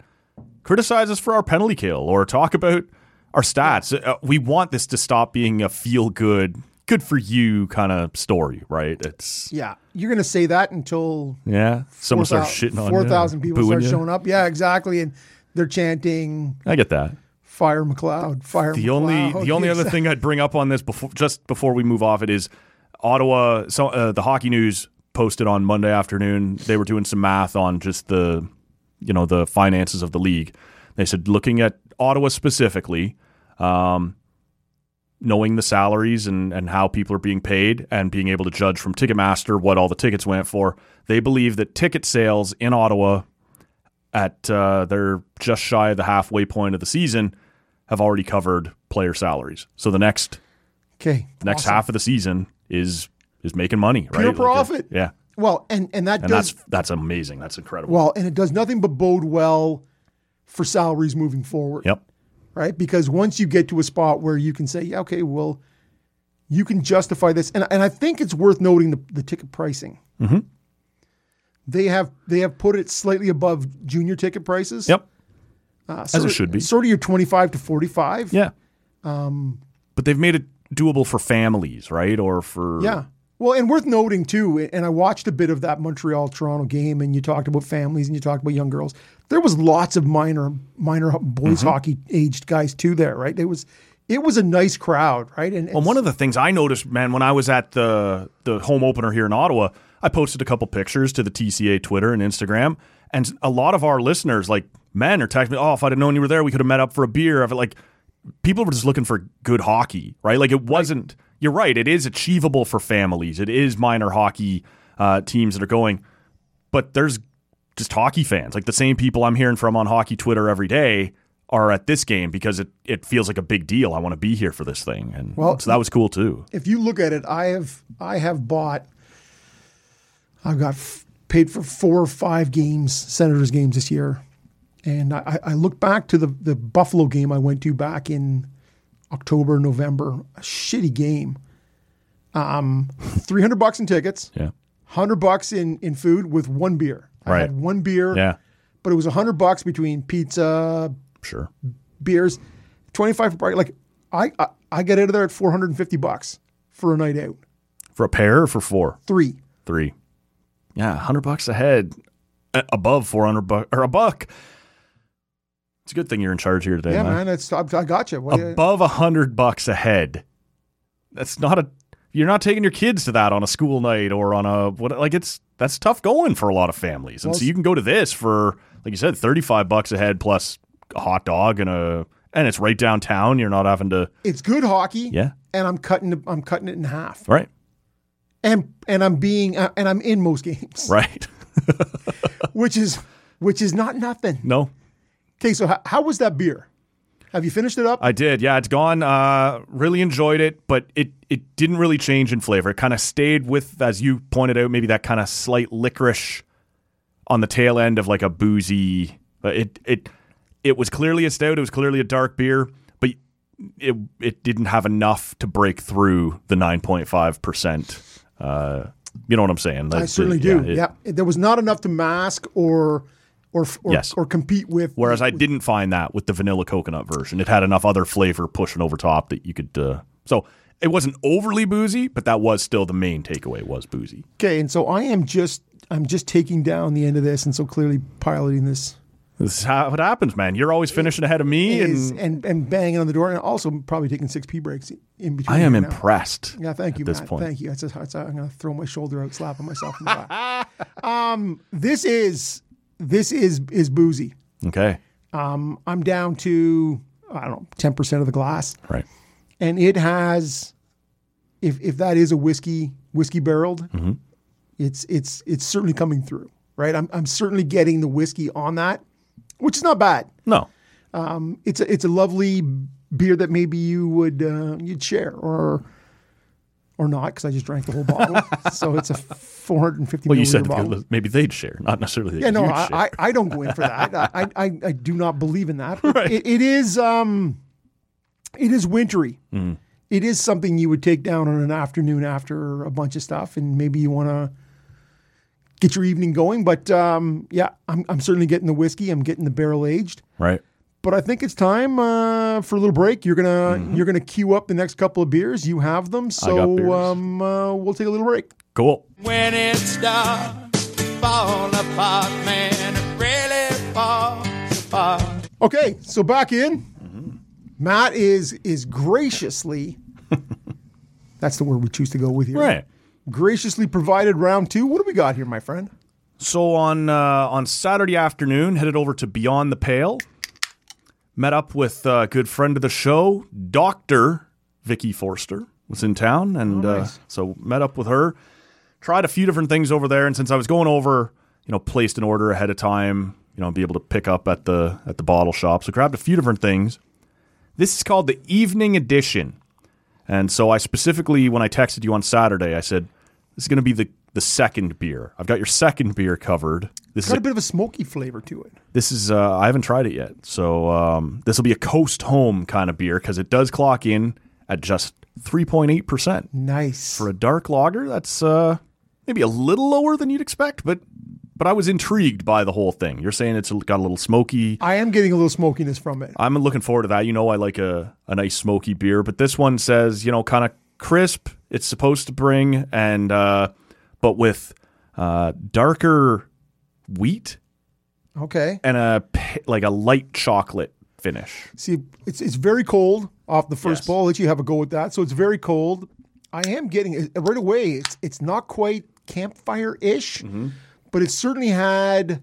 It is very cold. Mine actually had like two or three ice chips floating Yeah. at the very Okay, there top. you go, Maybe man. you have to take a look at the fridge yeah, here. exactly. the, the- the special fridge needs to go down a bit. Um, Yeah. but it it is it has a lighter finish to it, right? Which would come with the 3.8 Mm-hmm. very clearly. But um, yeah, you, you definitely get that sort of uh, a smoky is the predominant thing I would go with. Yeah. Not in a, in an offensive ashtray kind of way, No. but beyond the pale, they got some good stuff. Hundred percent, man. So we, uh, I, I started off when I got there with their, the dark and picante, right? That Mexican cake Yeah, yeah, stout of that course, we've talked yes. about on here before, nine percent. And then I did it wrong because I followed that up with a flight. But now you've already got the the Yeah. strongest beer they have on Yeah. the palate. That's, so um, that's a that's an amateur move, man. I don't know. I was looking to start the party. It was. Uh, Okay, all right. but always good to see uh, Doctor Vic, and um, you know everything about it. When I posted about it on social, she she always shrugs away a little bit at the idea that I always point out it's Doctor Vic, but she started coming on Yeah, when, during the during the- pandemic, during the pandemic, yeah. and so the more she shrugs away from that, uh, the more I lean into it. So it was Doctor in all caps with three exclamation marks on our Instagram, and Yeah. that makes her cringe a little bit. But uh, yeah, it was good to catch up with her, and um, that was Saturday afternoon into Saturday evening. I don't think either of us. I know you're gonna take us to the Leafs here in a second. I don't think either of us had even noticed that the game started, and by the time we looked up, it was four-one Leafs already on the TV. So, uh, good afternoon over at uh, at Beyond the Pale. Don't step on my toes, man. You don't know where I'm taking this next. No, you're right. I'm sorry. I'm sorry about that. Yeah, like honestly, man, it's Not it's that it's sorry. it's in you're not sorry at all, and and it's inevitable, right, that we would end up here. And this is almost nine years of this podcast. That, that sooner or later, Rob would have to take over this podcast. Usually, because we thought Matt would be laid up, somehow injured. Uh, I was thinking of I was thinking of that classic Seinfeld where Kramer and Newman are in the I don't know it's a pie truck or an ice cream truck and. Oh, they got the mail truck and they're taking all the. Oh no, never mind. I know where this is going. yeah, they got the the mail truck. They're returning all the empty cans. They're going to drive from New York to Michigan, where you get a better return. And uh, They had to pick up speed. They needed speed. They needed more time. so they punted Newman out at a pie stand. At Or a what pie they stand. said was a That's what pie it was. stand. Yeah, and and and and, and Kramer says, "I've kicked out the big boned fella, Yeah, that's what he says. Yeah. and we're running lean." Hey, wasn't that a pie stand back there? Where? I, I, I don't see it. Well, open the door. You get a better look. Jerry, we've lost the fat man and we're running lean. I didn't want to go the other way. This is normally the point in the show where you would stop me and say, "Well, I I, I got a thing for you, right?" Is is I just I, I want to circle on. I got a thing for you. Well, you do. I choo- choo- choose you, Max. Hope everybody had a great Valentine's Day and don't Family Day. Hope those things didn't Family inter- Day, yes. inter- I don't care about your intrude, uh, Valentine's Day, whatever. so I want to winners or losers. Just on some quick notes here. I, I got one thing for you. Did you see the very beginning of Hockey Night in Canada? The music package they ran. I did not. so we are getting ready to debut Law and Order Toronto. Do- Oh, I did see those. Maybe it was in an intermission. The two, uh, the two actors. Okay, so they did that, but uh, on the kickoff, they they normally run a band and a little music video. Yep. Uh, and here's what they kicked off this week with. In the National Hockey League, the game is represented by two separate yet equally important groups the players who put on a show each and every night, and the fans who represent their team with unwavering support. Saturday night is when both entities come together. These are their stories. Scores!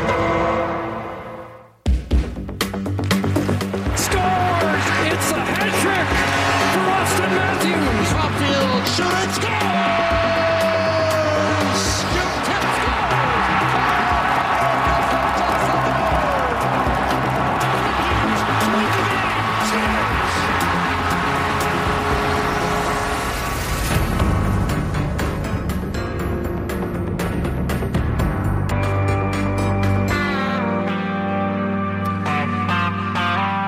Yay or nay on the corporate synergy while you watch the hockey game? Uh, once is good. Okay. Once is good. Uh, I got time for it. But it's funny as as they're running through the whole Matthews scores, you know, Yeah. Caulfield scores, blah blah. The doom, doom, doom, the in, in the background, Yeah. it sounds like they stole it right from Miami Vice. In the '80s, and you're gonna hear that. You're gonna hear the steel drums. You're gonna come Yeah. soon. The flamingos are gonna be out, Right. Which I got a lot of time for, man. If, if that's what you're gonna go with, but uh, the doom, doom, uh, uh, yeah, once is good. Right. Once is good. You're launching the show last night. I think it was Saturday night, yeah. So you're good to go. It's Tuesday morning by the time the good listener hears this. Yes, that's a good call, Matt. Um, Thank you. But yeah, I got time for it. I got time for one. so we had a stadium series. Yeah, I was going to ask you if you had what it, your your give a fuck meter.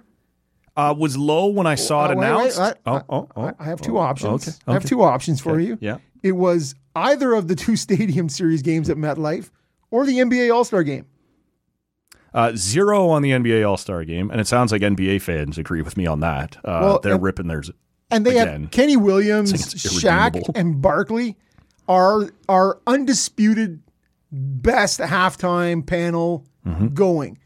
I, I sort of happened to cruise by them at the halftime, and I think they were all on sedatives. it was like this is boring AF. Like it was just There was NBA pundits on Twitter on Sunday night saying, "This is irredeemable. Like I don't even know how you fix this." the over under was set at 364. Honest to God, Who who has time for that? right? Nobody. Nobody. Zero. You know who doesn't for sure? Dikembe Mutombo. Just waving his finger at you. No, no, no. No one flies in the house of Matumbo. Uh, just, I, Oh, I, sorry. I, I got two quick ones here for you. Just, to, What a greedy fuck. I know I, I'm not good in this seat. Yeah, man. honestly, honestly, I think I'm gonna have to start slapping there hands was here. there was some slap hands, slap hands. Uh, there was two Stadium Series games: Islanders Rangers on Sunday, which turned out to be a, a barn burner. that what, what's that sound you hear? Islanders coughing up a five-three lead. I don't know how that happens. Yeah, um, but that one turned out to be great. On Saturday, it was Devils Flyers. Are you sure the Islanders would agree? That was great. Well, they got a point, which Ten is seconds into overtime, kablam! You're done. Oh. kablam. Panarin Yeah. did his thing. So on Saturday, though, Nico Heishier and the Devils versus the Flyers. Nico Heishier, have you seen this? Was interviewed after the game on the ice. I did not. Okay. Uh, quick clip here, which it probably won't be today, but this will be worked into a new outro of the show. Uh, Nico Hershier was asked, "What do you think of the crowd support today?" Um, you know, as the Devils played the Flyers, Thanks for showing up. It was fucking amazing. Sorry. realizes very quickly. oh, no, no, oh no. I'm I'm on live TV. Thanks for showing up. It was fucking amazing. Sorry. Sorry, Sorry. instant regret. Fucking amazing. Sorry. it did have a little Italian. Now the Swiss, they speak many they, languages. the Swiss the Italian is part of Yeah. the deal, right? So- So, but it does have it's it's. But if you listen to enough Swedish, they get a little bit at the end with the lilt too. That sometimes it's got a little bit of a right. it's a little bit of the same, you know. Okay. fucking amazing. Sorry, And the last one here I had was from the same game. Did you see that uh, Gaslight Anthem was going to be part of the Devils? All of these are at MetLife, or both games are at yep, MetLife. both, yep. And so the Gaslight Anthem, a New Jersey band uh, that have been used at the song Howl has been used as their goal song for the Devils for several years now. So the idea was we're going to invite Gaslight to play an intermission show, but they will also be on stage for any time the Devils score. They will immediately play Dance monkey, dance. they will immediately play their part of the uh, of the goal song. Did you know that was coming? Had you I, s- I did not know that was coming. Okay, uh, so they were there, and the Devils end up scoring 35 seconds into the game. Gaslight is not in position. The horn goes off. They're not there, uh, but they do eventually. The, you'll hear a, a noticeable kind of distance between the horn and the song, and uh, I'm just curious what you think of this.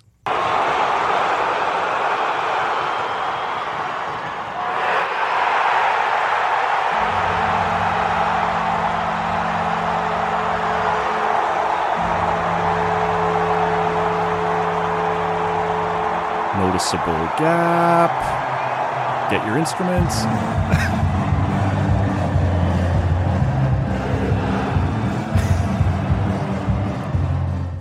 Yay or nay on the live goal song? Because the rest of the time it did go off fine. They were in position. They were able to immediately after the horn end they play. But Hey, oh, oh, oh. you suck. Yeah, it's Thirty-five seconds in, they were not ready. yeah. Well, it's it's it's rare. I Mm-hmm. think you think that you know. and They even give the double pump on the horn, right? Yeah. just to give a Give little it a bit little- of they're still scrambling. well, and and I got time for for Gaslight. Yeah. I I do right. Um, so especially some of the earlier stuff. Um, Mm-hmm.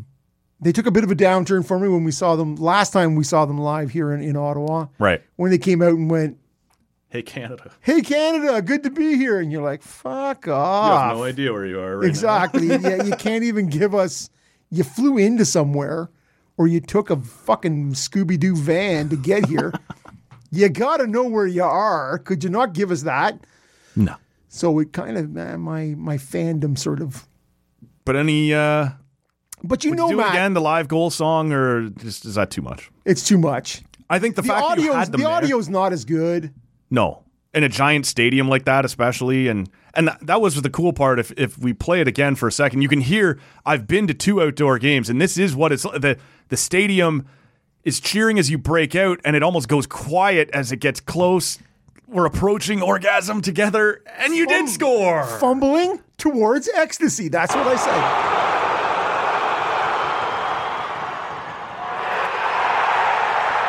Like that's cool. There's this reaction together, right? That Oh, you uh, missed it. No, you got it. you idiot. It's not there.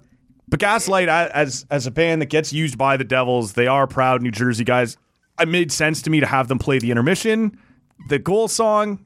Ah, was worth a shot. I'm not sure I'd do it again. Well, you love the idea. yeah, you love the idea of breaking it out, but it, it's when I was putting together the the topics for the show, I, I looked at the at the whole sort of it's weird when somebody just totally takes you off mark. Eh?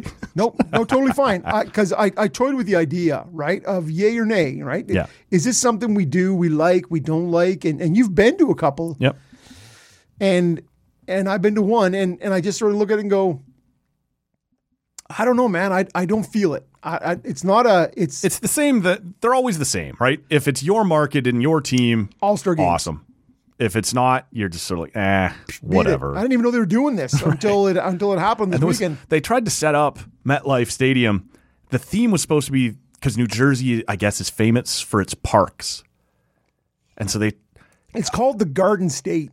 But as you, they didn't show it on camera, but there were countless people posting pictures and videos that around the the rink on the actual grounds of the stadium, they had like somebody walking a stroller with a fake baby in it. And there was someone riding his bike. There was another guy out there doing strides, like like working out. It, it was supposed, it, and it just came off as creepy. Like all these people are posting videos. Like what what's happening? Right? What is this supposed to be? Is this a Stephen King movie? Right. What, are It was. we, what are we doing here? And I guess someone said that they did the same in L.A. Remember they played a s- two different Yeah. series, uh, what are they? Stadium series games in LA. And those ones, I guess, had guys like it was supposed to be a beach. People were doing yoga and playing volleyball around the. But it just seems like this weird distraction while people should be watching the hockey game in the center. But uh, I didn't notice that on TV at all. Yeah. But there was people posting videos of like, yeah, here's some guy taking a jog in the park around the rink. Well, and and the thing is, Somebody who's like, why are all these homeless people allowed in the in the stadium? the Garden State, right? this this sort of New Jersey thing, and, and you've been there. I've been there. It's kind of it's Oh, kind, it's it's Cherry Hill, baby. It's- it's- uh, Which really is suburban Philly. is, if we yeah. want us to really, it's a toxic waste dump, or it's it's the concrete slab state. It's Yeah. It's the hi, I'm not in downtown New York state. It's I don't know, man. It's New Jersey. Yeah, whatever, man. It's- seventy thousand people driving out to New Jersey to watch the Rangers and Islanders. Yeah. It's like it's Jets and Giants, and then or- go home. Yeah. Right? And then you're like, all right, see you later. Thank you. Good night, Newark. And that's really my shot back. Thanks for showing up. It was fucking amazing. Sorry. Fucking amazing. well, whether it's these yearly things like uh, Stadium Series, Heritage Classics, Winter Classics, whatever they are, the things that nobody really Senators cares about. victories. Um, yeah, yearly. so yeah, the things that you do, like uh, whether you're using the Gregorian calendar, the Julian calendar. Maybe you're marking podcast episodes. That's how. Hey. Maybe you're in prison and you're just marking with little lines on the wall. or maybe you are like Lever Sage and you're using the agrarian calendar because seasonally it doesn't fit for you any other way. Right. Or maybe you're marking the passage of time by Morgan Riley game suspended. Hashtag Thug Mo. This is what we're looking at. And I believe now, as of recording, the Leafs are 4 0 Yes. in this no mo, 4 0 in the no mo era. And I think if, the, if you double back to his injury last year, Mm-hmm. I think they went like 17 1 and 2 in his. I don't think he was out quite that long, but I, I- I believe the record is now, it's like 21. Well, I have here. It's a. I I did some research because you sent along the topics we were going to hit today. This is their record without Morgan Riley since the beginning of the Matthews, Marner, Nylander era. Because to me, who cared when it was the Ole Jokinen, PA Parento How era? dare you, man? Ole Jokinen. So in the years that Fans they are were great. trying to be a good team, the team's record without Morgan Riley is 35, 15 and 2. Oh, see, if you tighten it up to just last year, what was he out with last year? I don't remember. He's had a few injuries. One was like a knee or a leg of Uh, some honestly, I, kind. I'm going to put it down as 15 1 and 2 last year. Minimum. Sorry, it's 35, 15 5 I have since the beginning of this era, but it's still the point remains pretty solid without him. And you look at, and, and I don't care, we can lose the 18 games last year that he was out it's a 622 winning percentage. and go with just this year when perhaps, 100% winning percentage. well, and, and perhaps the defensive lineup is more precarious than at any other point in the last Yeah, we had William Loggison get hurt Saturday, Saturday and had to call up a guy I, I legit had never heard of in my life. Marshall Riffy, Riffey. I still am not sure how to. sorry to the Rifi Yeah, family. he probably got hurt today or something. but never, never have you needed Mo more, apparently, or less. or less. And, and and this is really what it comes down to is, you know, I, I know, you know, you can you can't you can't stop Bobby McMahon. You can only hope to contain him. 100%, man. That who saw that coming? Everybody. Well, we were joking going into t- this the Monday afternoon game that the Leafs played the Blues last week. Now, the I was Blues, joking. I didn't. I never joked with this. the Blues had spent an extra day in Montreal. Club Super Sex. And uh, that may have benefited the Leafs a little. That was the first game without Riley. Also, Tavares and Marner were sick, and that game looked like it could be a problem if Montreal hadn't hung around and enjoyed Montreal so much. But that was the Bobby. Montreal always enjoys Montreal. That was the Bobby McMahon hat trick game. So there was a lot of people having a laugh on hockey Twitter on Monday that was like, did Bobby McMahon have the nuts to walk up to Tavares today? and go, Look, you weren't even in the fucking lineup last week when I railed, like, because he got bumped up to Tavares's line on Monday. everybody, everybody gets points in that spot. You're like, hey, man, look for me. I got these guys' numbers, JT. You, you weren't even here when we got this done a week ago. so, uh, not sure it panned out that way. You and I had the first period on in the background while we were having a beer in the green room. Uh, green room. I think it was 1 1 when we started recording. Correct. Leafs have won it uh, 4 to 2. Uh, but the Riley Did, factor. did Austin Matthews score I don't four know. more goals? I assume all of the goals, yeah. I, I also assume that. At this point, when you go, dude has six hat tricks coming into today this season. yeah. That must be an NHL record, Matt. No. Oh wait, it's not. It's not. But this is the first time someone has had a season with two, like two sets of back to back hat tricks since Gretzky in 83 84. Oh, I, I didn't see it was two sets.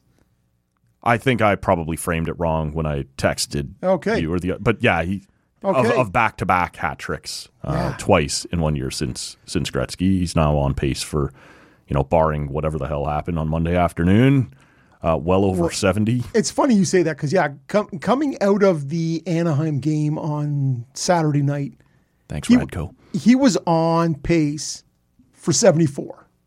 yeah which yeah i don't care if if, if now he's due has he had his yearly stint on the ir or back problems, wrist problems, shoulder problem. Like he's got something coming, yeah. He's missed two games, I think. Not enough, man. Not enough. Apparently not. Like I, I, to me, I, and I am strictly anecdotally speaking here. Yeah. He seems like he's he's got he's good for ten to twelve games a year on. Hundred percent. Yeah. The the year he won his Hart Trophy, um, he missed nine games and still led the league by far in goals, and that's why you were able to make the case for a goals per game kind of. No, I wasn't able to make. Not that you. case. Uh, other more rational, uh, more fun loving, uh, Toronto favoring uh, people were able to make that case. Yeah. In fact, it's fun loving Toronto fans. Well, let, let me hit you with this on the Matthews thing. I know this isn't where we. I'm having a hard time here, man. Taking my hands off the wheel. Uh, Matthews, once we start and I fumble all over the intro, you got it. We're- Nailed it, man. we're totally good. I You're had several buttons set aside for your spirals, and they, they haven't been necessary, and Yep. that's a bummer to me. I'm going to have to get them all in in the last five minutes or whatever. But Matthews on pace last Friday already for over 70 goals. This is before the Anaheim Yep. game. I don't know shit about sports betting, but I'm looking at the odds on FanDuel for MVP See, if I had my hands on the thing here, it's I don't know shit. about shit. Yeah. Bam. That's it. That's They got Nathan McKinnon at the time at two to one to win MVP.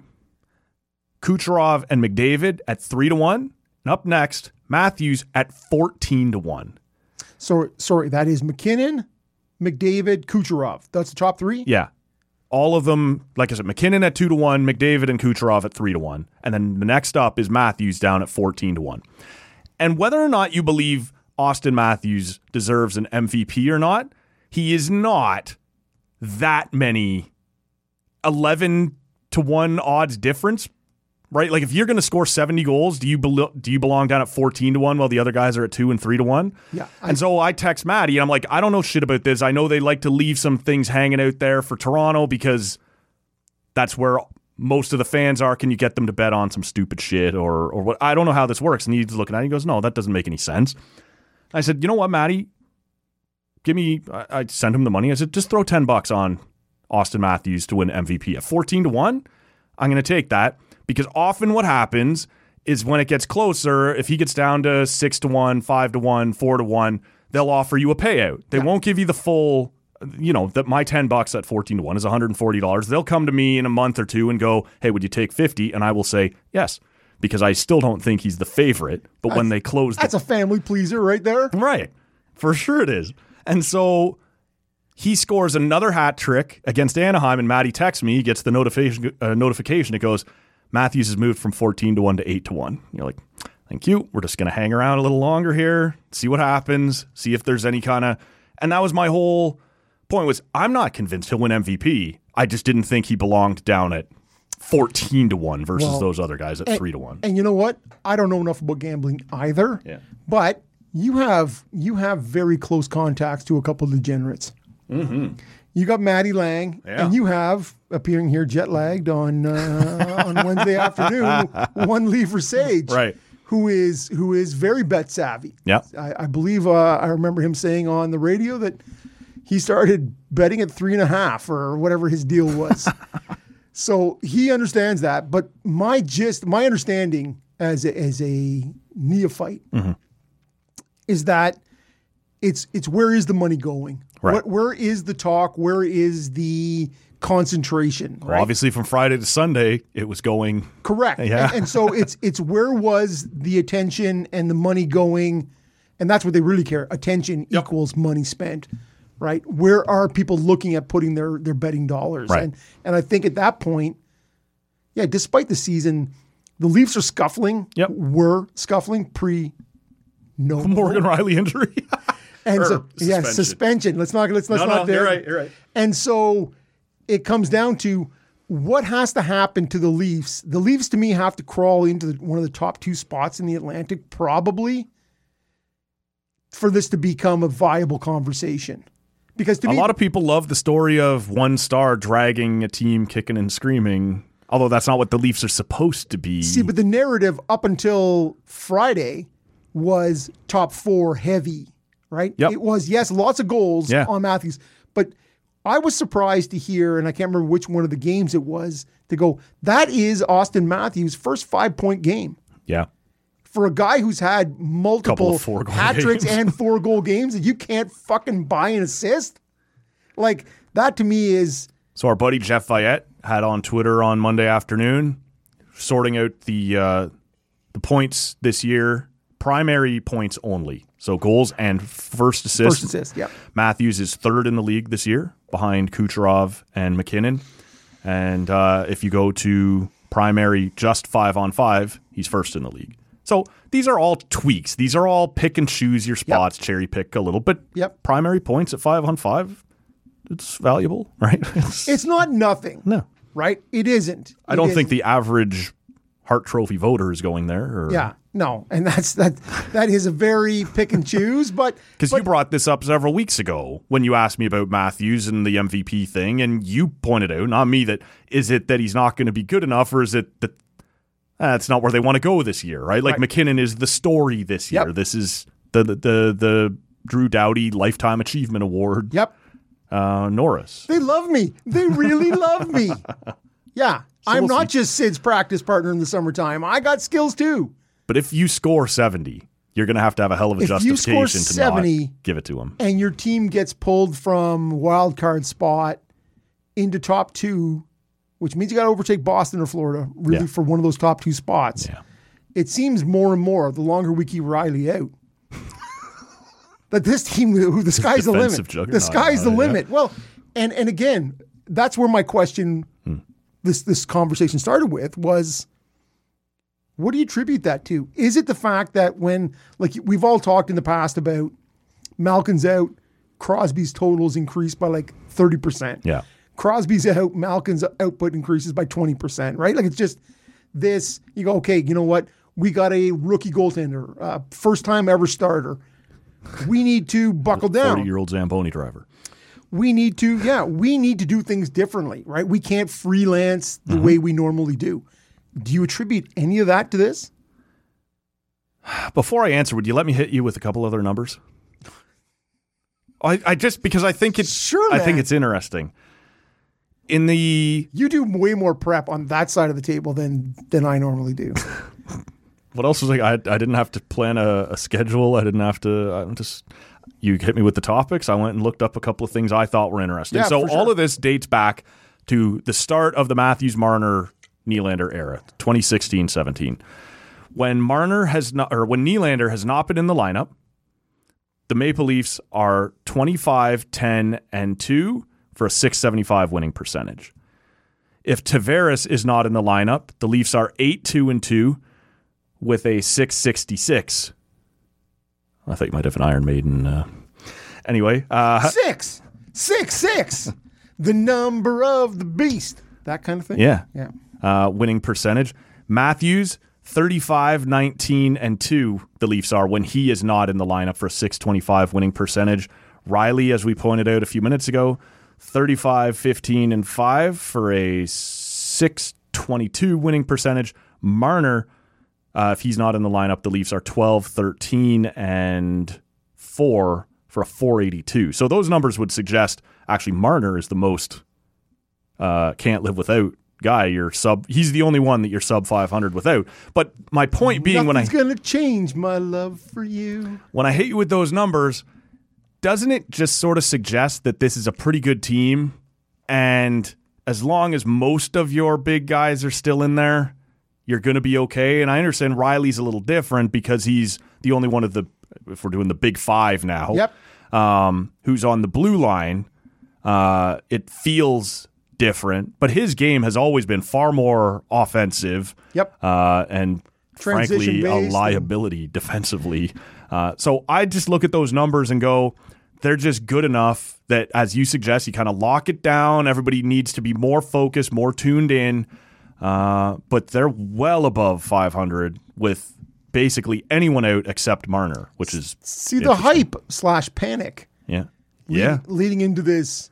Well, because you look at the the names, it's it's Brody and Lilligren, it's Benoit McCabe, and then I didn't, mi- Geo. I didn't mind that Benoit guy in, in a in a limited role. I he's been fantastic, but That doesn't mean you move him up. It means you No. accept that he's Of been course, of fantastic course. on a That i- third that is- pair. hey, know your role. Yeah. Shut your mouth and Right. know your role. Exactly.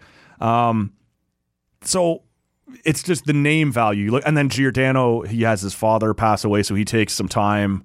Uh, then William Loggison gets hurt, and all of a sudden, like I said, I'm not being an asshole. I've never heard of Marshall Riffey, Riffey, whatever the hell his name was. I don't know how he did today. I had no idea who he was until they called him up on, uh, Well, they won. yeah, So I, like you said, though, maybe Matthews scored three goals and moved along. I d- That's sort of how we're getting by at this point. So I just I look at it and I understand why it would be alarming. You go, man, we're better without Riley than with him. Well, by that logic, you're better without Matthews than with him, or without Tavares than with him, or without Nylander than with him. It just to me feels like a good team that is forced to focus in a little bit when you're missing a big piece. the only argument to that is that if you're without Nylander, you still have Marner, you still have Matthews, you still Mm-hmm. have Tavares. You're without Marner, blah blah blah blah. You understand what I'm Yep. saying? When you're without Riley, well, you still have Liljegren and you still have Benoit and you still have Giordano returned Riffey and Brody. Last and- time uh, and Riley Mark was out McCabe. long Let's term, not forget about Giordano McCabe. p- took top pair minutes for. He can do that for a month, the month and a half. He can't do it all year. can't do it every second night. he in the cannot. He playoffs. cannot. No. so to me, I understood that the top, the, the, the forwards, the four up front guys, Yeah. you have four of them. You only have one Morgan Riley. It's true. And so if Right now, we don't even have that. well, this is what I'm saying Yeah, is is maybe it's not the worst thing in the world. you mean like to never get him back? To maybe no, I that's uh, yeah. I'm not going any further than that. I just look at do the forwards come back a little more heavy.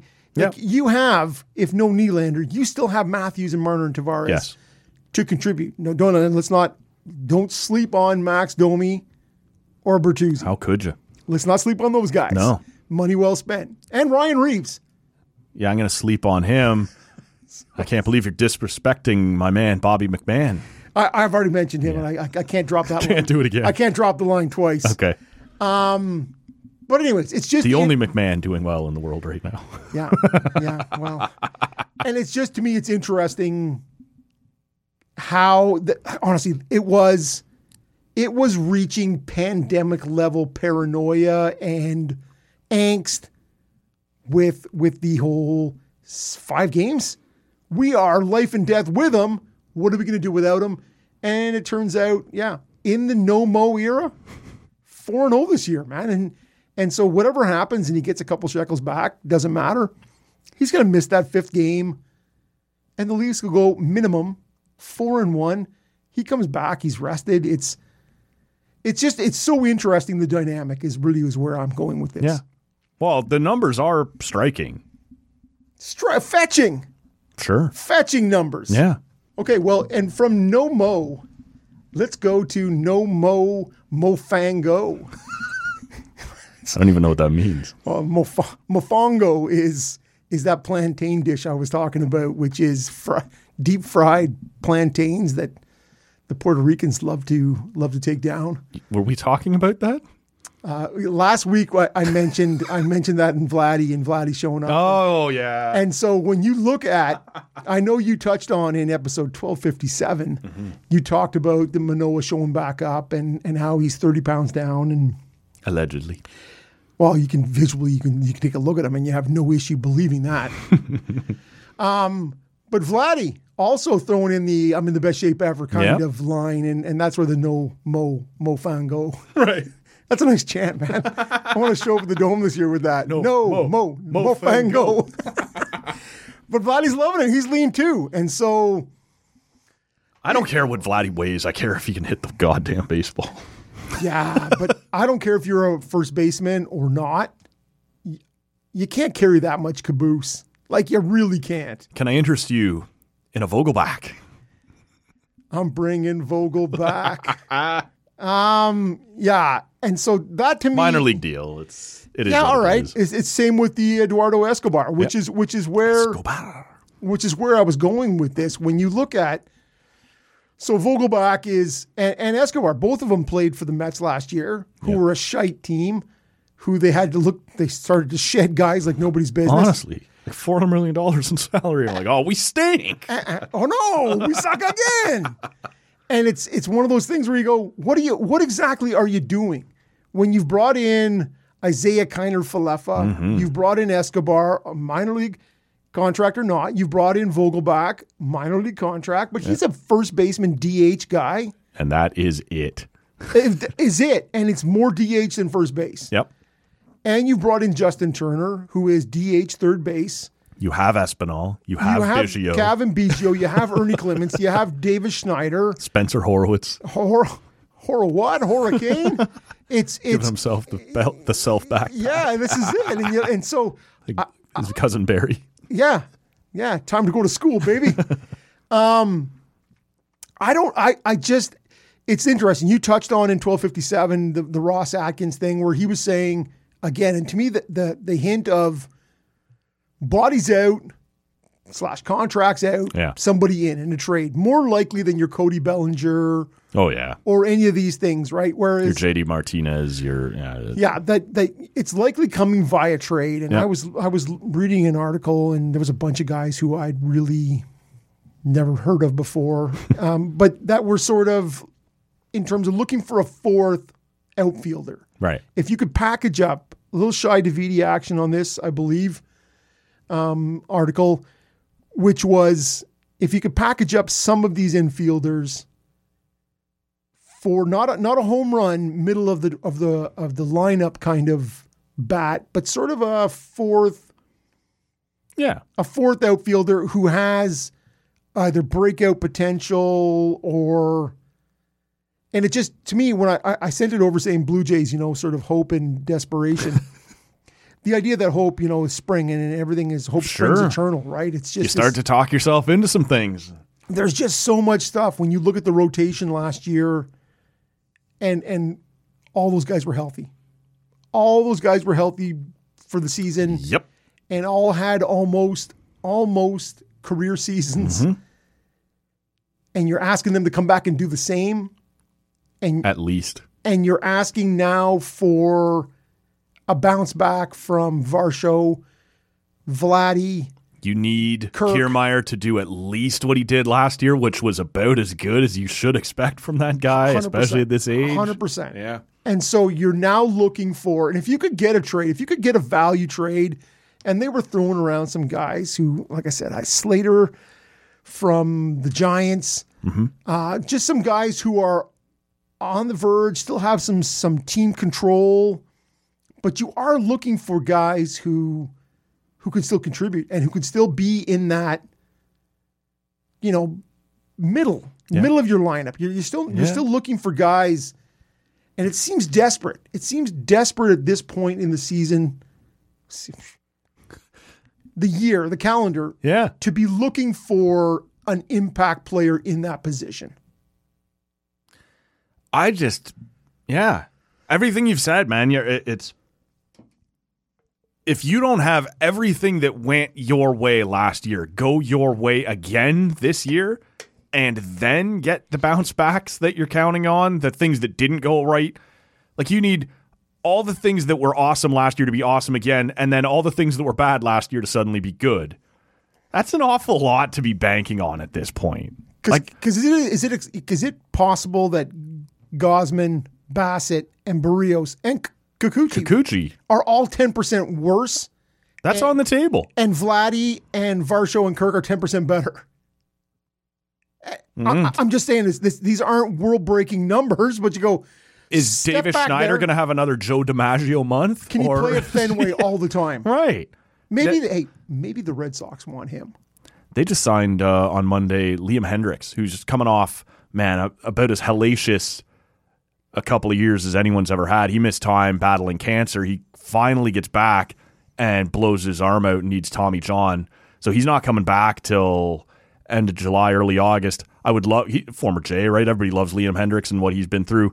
Ah, I wish he hadn't gone to the Red Sox, but he got himself ten million dollars guaranteed over this this year and next. So, uh, you know, a landing spot for him. I don't expect the Red Sox to be very good, but uh, you know, you're happy to see him get a You've lost a, break little of that there. Whit Merrifield action to the Phillies. He Yeah. signed a one year, Yep.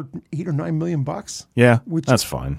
Yeah, and- but again, you are looking at, and it's it's in any sport trade. I don't care what your favorite team is. You're like, maybe I could package up some of that Ernie Clements and that Horowitz, and maybe throw in an Espinal, Yeah, and we could turn that into something. Barry Bonds. You're like, like it just seems like I'm gonna throw you a bunch of shit. Like I, I'm trying to think Yeah. who, who it was, and maybe it was the Leafs. Maybe it was the Leafs who were they're like, well, they don't want to give up a top pick, but they're looking at offering multiple fourth. yeah, And you're people are like, lining up for that. Fuck out of here with your two fourth round picks. I've uh, a couple of buddies of mine used to listen to Leaf Talk after every Leaf. Andy Frost would host the post game show after Leaf games. There was always a guy who would call up with the exact same package, no matter what the free. When Lindros, when Leafs wanted to go get him, Rob Blake was out there. It was Belak, Antropov, Alan McCauley, and a fifth. Should get that done. We can go get ourselves Rob Blake right now. And you're like, Andy Frost would just be like, could you just stop calling every night? Like, Hits from the bong. Put the pipe down. That's what it is. You're like, if I just pile up enough of my shit, I can get some gold for it. And but I'm hearing this from legit Oh, like people. Like Right. people are writing about this. yeah. And I'm like, ah, does that mean I need to not read any more of your articles? Because I'd like that to happen too. I really would. But I just, It's like holding out at the, the convenience store a handful of change. Is this enough? That's that's what you're coming off as. Is just, yeah, we'll give you a Biggio and we'll give you. I don't, no one cares. Like he's just a guy at this point, and not every other GM is as dumb as we wish they were. yeah, Some of them are, but not all of them. no. Some are. Yeah. Yeah. And that's, and that's all. But I am, I am super interested in a slightly pessimistic way Masochistic. to see how this goes. I will. I don't follow a pile of spring results, No. but but go winless, go undefeated, don't care. Like what's right, Doesn't and, and I don't even read anything into anything in terms of I was at I had two at bats today. I did this. I did that. I was. Um. So oh, we'll wait and we'll see. yeah. But come April, I'll I'll be. I'll have that sort of, and as a Senators fan, Tough start too. I will be waiting for good things. To, I'll be expecting good things, but waiting for bad things to happen and go, fuck, I hate this. I hate this team. Right. And I hate myself for watching it every day. There's some self loathing involved in it. Because I'm going home and I'm gonna I'm gonna PVR the Sens game tonight, Yeah. but I'm also I got a couple of things backing it up when when it doesn't go well and I'm like Psh, I'm moving on. Yeah. I'm moving on. And just just in and I'm sure Stoughton will have uh, have some takes on that on Wednesday morning for Yeah, sure. Wednesday too. morning. Yeah. 1259 That's right, man. Andrew Stoughton. Yep. look for that. Just in wrapping, and any of those of you who aren't into violence, you can peace out at any time. I'm surprised they're still here. Yeah. There's been a lot of verbal violence here.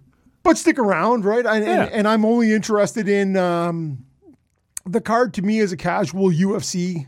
Uh, Saturday night was 216, 2, 298? That's right. 298. Yep.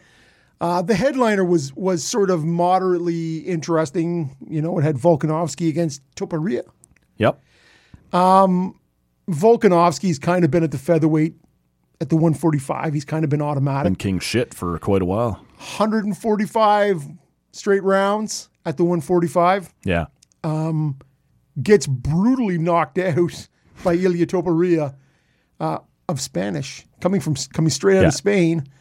Um, Russian born, I but Georgian born, Georgian born, Yep. living in Spain.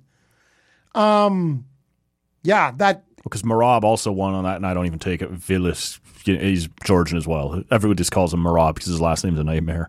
Uh, big day for Georgian fighters. It's uh, did. So did you uh, did you watch it? no. Um, our buddy Bunda sent me the link because he knew I wasn't ordering this one, and I, I gave it a shot. The middle couple fight, but I was pretty tired. I'd been to Beyond the Pale, and a lot I- of UDSD up until uh, up until the, the the final. Yeah, well, this is it. Uh, it everything on the yeah the the main card went long, and eleven out of twelve fights on the card went to the favorite except the main event, which is a wild kind of stat in and of itself. and but- you would not have seen that coming. no, because Volk, as you said, in his division has been lights out. Now he has twice in the last calendar year moved up a weight class to lightweight to fight Islam Makachev, and he's lost that both times. And so it takes one the by shine decision, off you. one by one by knockout. Yeah, and there was the the one by decision was in Perth last March or whatever it was, and there were a lot of people who, not without reason, said, "I don't know, like Volk might have got that done." Right when it goes to the judges, there's room for argument. In Abu Dhabi, Volkanovski steps in at on like less than two weeks' notice. Uh, to take a fight because someone else had to back out. He faces Makachev again. That time he gets smashed, knocked out. And at that point, there was already talk like February seems soon, right? Like when you get banged like that, your head's all fucked. And a lot of guys don't come back from a first knockout. Yeah. You don't know what you're going to get. And this guy got knocked out. So, And the In terms knockout, the knockout on Saturday night, yeah. that big hook, Yeah. bam, and he was he Well, was and Tapiri is dangerous, right? Like he, he had to know that going in, and and this has been the thing. And and they asked Volkanovski after the fight, you know, do you now regret taking the Makachev fight? And he's like, what's he going to say? Like I. In hindsight, it clearly for the rest of us, we can all say, "Yeah, that was a mistake. You didn't need to do that again," uh, and then take this fight on your regular schedule. Uh, he's not going to complain. He's just not that guy. And he said, "You know, I I expect I'll have a chance for a rematch. Um, Dana was less committed to that, but Volk said if that means I got to go to Spain to do it, I love that. yeah. They've never had a, they've never had a UFC in Spain. And and Dana did say he didn't promise Tapiria's next fight will be in in Spain, but he did say we're looking to get to Spain, and at that point the main event would make sense to be. I'm telling you, you could Period. put that you could put that in in one of m- many places in Spain, Yeah. and the place would go upside down Well, and for that. it becomes another they did this last year in Paris with Cyril Gone, right? Like these are countries that don't have a big fight tradition uh, on the MMA side. Yeah, UFC. Yeah, Yeah, and if you can build this up and like uh Ilya Tapiria coming into um Saturday nights like span like Rafa Nadal is tweeting at him and like doing videos for him. There are two members of the Spanish national soccer team that are you know doing big things for him on online. Like this is a big deal in 100%. Spain, right? It 100%. has put them on the map there and so you need to get there. His need, his next fight needs to be in like in Madrid or you could go anywhere. I'd be so surprised if you didn't. Why Dana wouldn't go with a rematch and and wouldn't do it and wouldn't do it in Madrid. if I'm doing it, I'm gonna go in.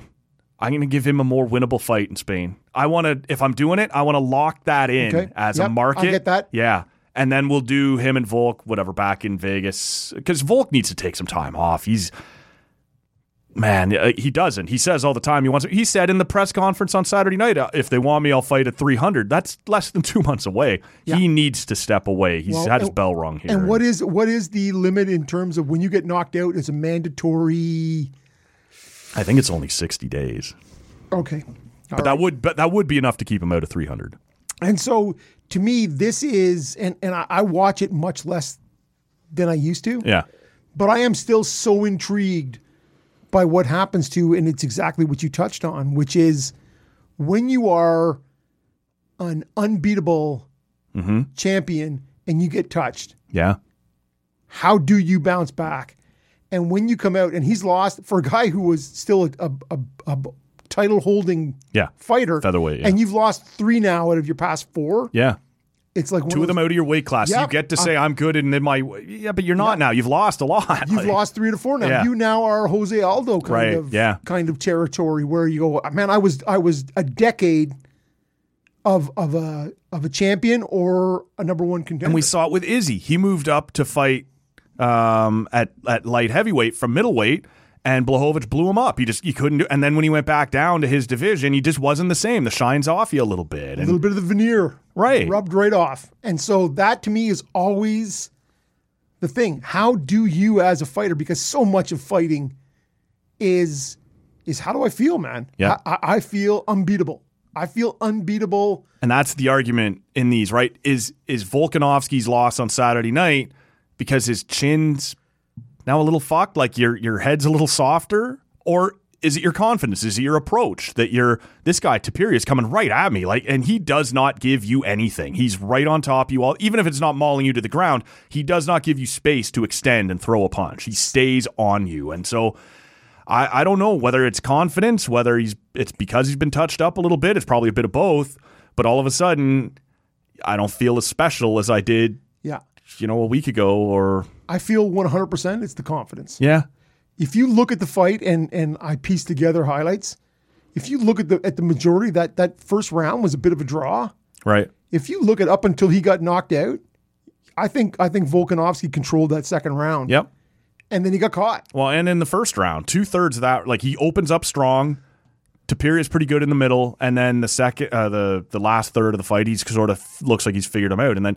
But this is the exact same thing that we talked about with Kamaru Usman, who dominated the welterweight division for years. And he had, he maybe lost round one to Leon Edwards, but he clearly won rounds two, three, and four. He's on his way to a cruising to vic- uh, victory on the judges' scorecards in the fifth. And then he gets head kicked and knocked out cold, and he hasn't been the same since. he couldn't beat Edwards in the rematch. Uh, he goes off and, and has another fight. I believe that one was in Abu Dhabi, loses that one. He's just, he's not the same. And man, it, it it's hard on your confidence. It's hard on your and the UFC is now in this position where they're long reigning guys. They're dominant, unbeatable. You know, Izzy lost, Usman has lost, now Volkanovski has lost, Amanda Nunez lost and is now gone. Like they're in a weird turnover spot here where it's good for the division. Like you look at this division, the featherweight division with Volkanovski, he had beaten everybody. There was no one left to fight other than maybe Josh Emmett. And so perhaps no one gets fucked more right now than Josh Emmett, who is maybe next in line to get Volk. But all of a sudden now it's Tapiria. All those guys get another shot at Tapiria. And Emmett is probably down the line a little bit, right? Uh, it- it's a fresh lease Unless on life. Volkanovski gets fucked and you and you have that that Spain that Spain fight being Topuria Yeah. and Emmett. Well, I think you're going to see next weekend. It's Ortega versus Yadi Rodriguez. If Rodriguez wins that, and frankly, you could do it with Ortega as well. If you wanted to go to Spain with two Hispanics on as the the headlining main event, Yadier Rodriguez and and Tapiria would And be the- the way to go. And the little cousin, right? Yeah. You got the Spanish and you got the little sure, from somewhere. The thing is, the sport has always uh, it's it's never had more people competing in it. yeah, There's never been more divisions. There's never been more competition. You go through your levels of your early days and then into your Chuck Liddells and your Randy Coutures and then you in, in your BJ Penns and your GSPs and you make your way through these these these generations, these layers of, Yeah. of fighters, right? It's the ebb and flow of the fight game, right? The Jose Aldos, all these people that, that come up and they the rise and the fall, and, and it's just it, if it comes down to there's new blood, there's new blood. That's how it goes. Well, let me ask you one last thing before we move off this. Because I know you're an old school fight guy. You're not watching it as tightly as you used to. But I, I want to know what you think of this stat. And maybe maybe there's too many moving pieces for it to mean anything. But Aaron Bronstatter from Sportsnet now used to be on TSN. he's a but uh, BTSN guy. yeah, but uh, when the rights moved, he moved, and uh, Sportsnet smartly grabbed him up. Well, Creech used to have him on on the regular on uh, Yeah, on- TSN weekends. TSN with, uh, weekends, or when they moved back to Creech was working in uh, in the weekdays, he'd always bring him on. Yeah. especially midday in the box. so uh, he got a, a new gig over at uh, Sportsnet when the rights moved. Yeah, So, me- in the men's side only, this stat is men 35 or older in age, in weight classes 170 or lighter, are now 1 and 22 in championship fights when fighting a younger opponent. wow.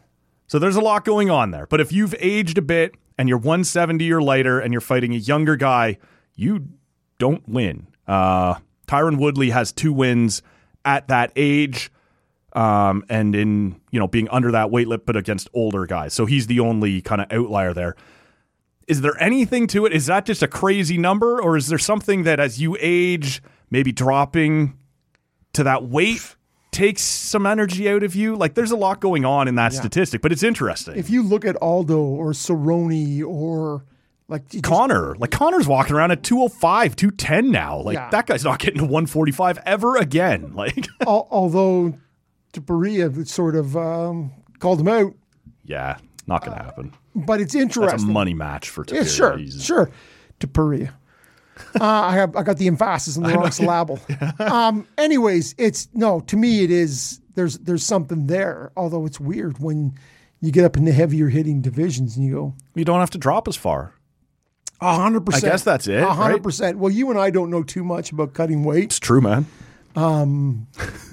whether it should happen or not. But uh, but I, I am always interested in in in these sorts of things, the psyche on on the on the fight game more than the physical stuff. It's it's always interesting because to me, it is in so many ways it's the ultimate athletic event, which is door closes, Yeah. me and you, and we're gonna do it. Yep. And whatever it is, it's gonna be a punch or it's gonna be an elbow to the face. I don't care what you're doing. That's hard to come back from. Kick to the head, as you had suggested. Right. But it Anyways. just feels like maybe when you hit a certain age, if you're going to have to crawl back down to 170, 155, 140, like whatever you're, maybe, maybe that takes too much out of you in a five round championship because there's a lot of qualifiers there, right? At 35 and it's 170 and under and it's in championship fights against a younger guy. Yeah, yeah. To me, all of that says it gets harder as you get older to cut that weight and still have the energy in a five round fight. and not just cut it. You have years of of of, and as somebody who who played competitive sports in uh, thirty six, yeah. and sometimes you feel invincible, and at, at at the end you just feel like okay, maybe it's done, Mm-hmm. maybe it's gone, and that is that is the psychological take on it, which is Well, and how much does that factor in? Like, someone interviews you next month at the next card. Hey, you're 36 and you're fighting at under 170. Do you know the record is? And you're like, oh fuck. Right? like, does do you just know it going in that you're in trouble? Uh, Yeah, well, maybe maybe you maybe that dislodges a couple pebbles in there, but you're you're a fighter and you're thinking, Yeah, I don't no, care. I'm about- unbeatable. I don't care. You don't about go into the octagon unless you feel like exactly. I'm a killer. I'm- Well, and you see the ones who don't, yeah, and they get killed. it's true, man. Anyways, I think that's about all we got here today. So can I just present you with the buttons I expected we would It- have to it's- use? It's been a bit of a grind. If we want to talk about the fight game, Yeah. we've had a roll here. We've had uh, you know, fight off a couple submission attempts, but um, So I knew coming in, Rob, you would be fine, well, yeah, but I wouldn't be doing my job if I hadn't prepared a thing or two. Had you had you fumbled the ball here and there, there was a couple of moments from the Super Bowl that I had grabbed audio from. TSC. We did not need to. do- TCS. I can't even. I'm, I'm fucking up my own fuck I up. think it was TSA you called it. Like we were going through security Yes. at uh, at uh, Good morning, TCA. So we used. Uh, I had grabbed this. This is from last. A couple of these are from last weekend's Super Bowl. The uh, uh, did you watch the whole Super Bowl? I did. Yeah. So late third quarter, Chiefs punt. It gets dropped, muffed by the 49ers and Chiefs. Yeah. Well, that's going to be a factor here in a second. Our buddy Kevin Harland on the call for Westwood One Radio. And uh, this is how uh, the full play played out on uh, on his call. right-footed punt. And here is the ball landing in front of Ray Ray McLeod, who gets it on a. Oh, he fumbled! He had the ball and he fumbled it at the 17. The Chiefs have recovered. Oh, calamity! A muff! A muff on the play by the deep back man, Ray Ray McLeod of San Francisco. Oh, So I thought, had you had you muffed a time or two, you know, I, I had captured a couple of moments. Oh, he fumbled! he had the ball and he fumbled it. But of course, the best one is Oh, calamity! Well, it's funny because I was I was going to open this with Matt is not here today because he had a calamitous case of oral chlamydia. Yeah. Okay. the alliteration is fun. which you makes- did manage to work in the oral chlamydia. Uh, chlamydia. Which makes him a chlamydiot. Okay. I like that. And there was one other one, just a little classic. You know, depending on how many mistakes you made, I thought we could drop. Uh, When it starts to fall apart, man, it really falls apart. Well, falls apart. so, uh, one or two of those we're gonna keep. Like we're gonna keep Oh, calamity! for future use. Like Yeah. there's there's But something. it's your own Yeah. fat tongued bit you're going to have to save it for.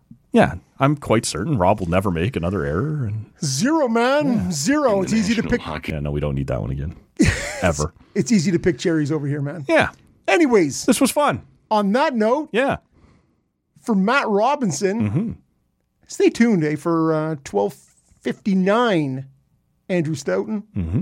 and for the return of the Versagian one.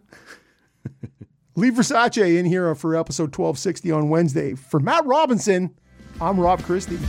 Have a good day. Thursday. See you. Stop the hammering.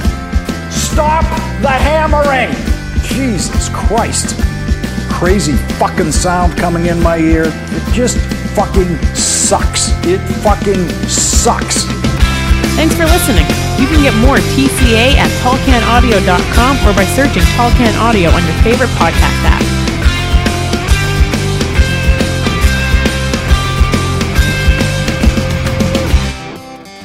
Fucking out of control.